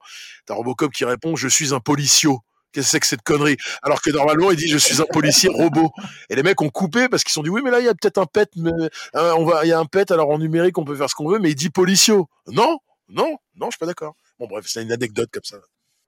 Non, mais effectivement, je pense qu'il y a des films qui ont été faits, et euh, notamment euh, au niveau des effets spéciaux, en misant dessus et en se disant, bon, de toute façon, euh, ce sera avec cette qualité-là, et ça passera. Bah c'est vrai que des fois sur certains certains films qui sont retravaillés, euh, ceux qui sont sur lesquels on va rajouter, on va venir euh, travailler sur du 4K des machins, bah quand ils sortent en fait euh, l'image elle est un peu éclaircie donc bon ça, ça, change ça change et notamment sur sur l'ambiance ça, ça, peut complètement changer le, une, une scène. Hein, ouais, t'as vu c'est un, c'est un peu bizarre, c'est pareil pour Hellraiser, on parlait de de Clive tout à l'heure mais Hellraiser la, la, version VHS, tu vois, c'était enfin il y avait grave de l'ambiance. Après quand tu vois le monde du Léviathan, enfin le Léviathan euh, en super HD, euh, c'est vachement Matt Paint, quoi, tu vois. Mais bon, bref, c'est comme ça. Ouais, Alors attention, encore une, une difficile, ou peut-être pas, Marc. Euh, Saint-Ouen ou New York? Putain, salopard. ah, je t'ai coincé. Bah, Rémi va répondre. ah bah c'est facile pour moi, c'est New York direct. non, mais le truc c'est que c'est il y a, y a, beaucoup de points communs, il y a beaucoup de mais euh, non évidemment Saint-Ouen puisque ma substantifique moelle euh, ne peut être nourrie que par l'émanation euh, surnaturelle de ce qui transperce les pavés de cette ville pour toutes les bonnes raisons que je connais et que les gens connaîtront bientôt par l'ensemble de ce que j'écris et de ce que je vais leur montrer. Ah, plutôt OVNI ou fantôme? Je laisse Rémi répondre, puisque moi, c'est marqué dessus comme le port salut, mais Rémi va s'exprimer. ovni direct, sans hésitation, OVNI. Donc évidemment, moi aussi OVNI, qui est euh, un phénomène que, que j'étudie avec euh, sérieux et passion depuis maintenant 25 ans, mais euh, qui évidemment est un mot qui évoque d'abord chez moi des souvenirs de pop culture évidents euh, pour tout ce qu'on vient d'évoquer. Euh, ovnis, soucoupe volante, créatures bizarres, extraterrestres, etc. me vient de la, de la de toute la pop culture télé et sinoche et BD.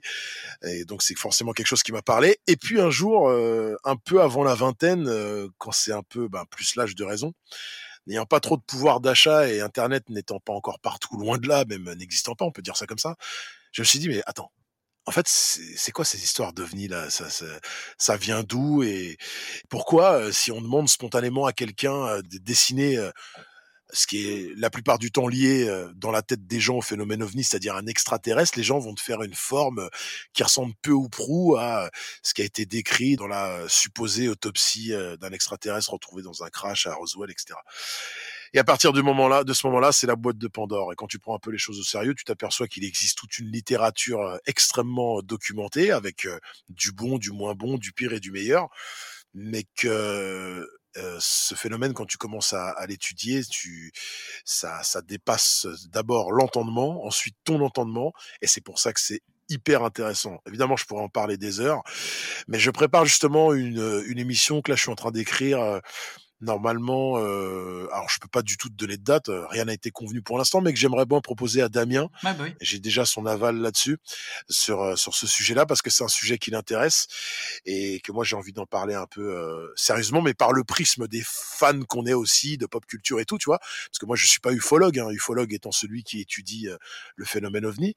moi je suis pas ufologue, je suis juste un passionné, mais un passionné qui a 25 ans de, de lecture du sujet derrière lui et donc une réflexion à l'aune de ces 25 ans d'études. d'études. On peut dire études, même si c'est pas, tu vois, c'est de l'étude quand, quand tu lis les, cinq bouquins de l'année par an qui sortent sur le sujet en français, en anglais, et que chez toi, tu en as 300 et que tu as regardé à peu près tout ce qui se faisait, tu peux dire que tu as étudié le sujet. Et donc, donc voilà.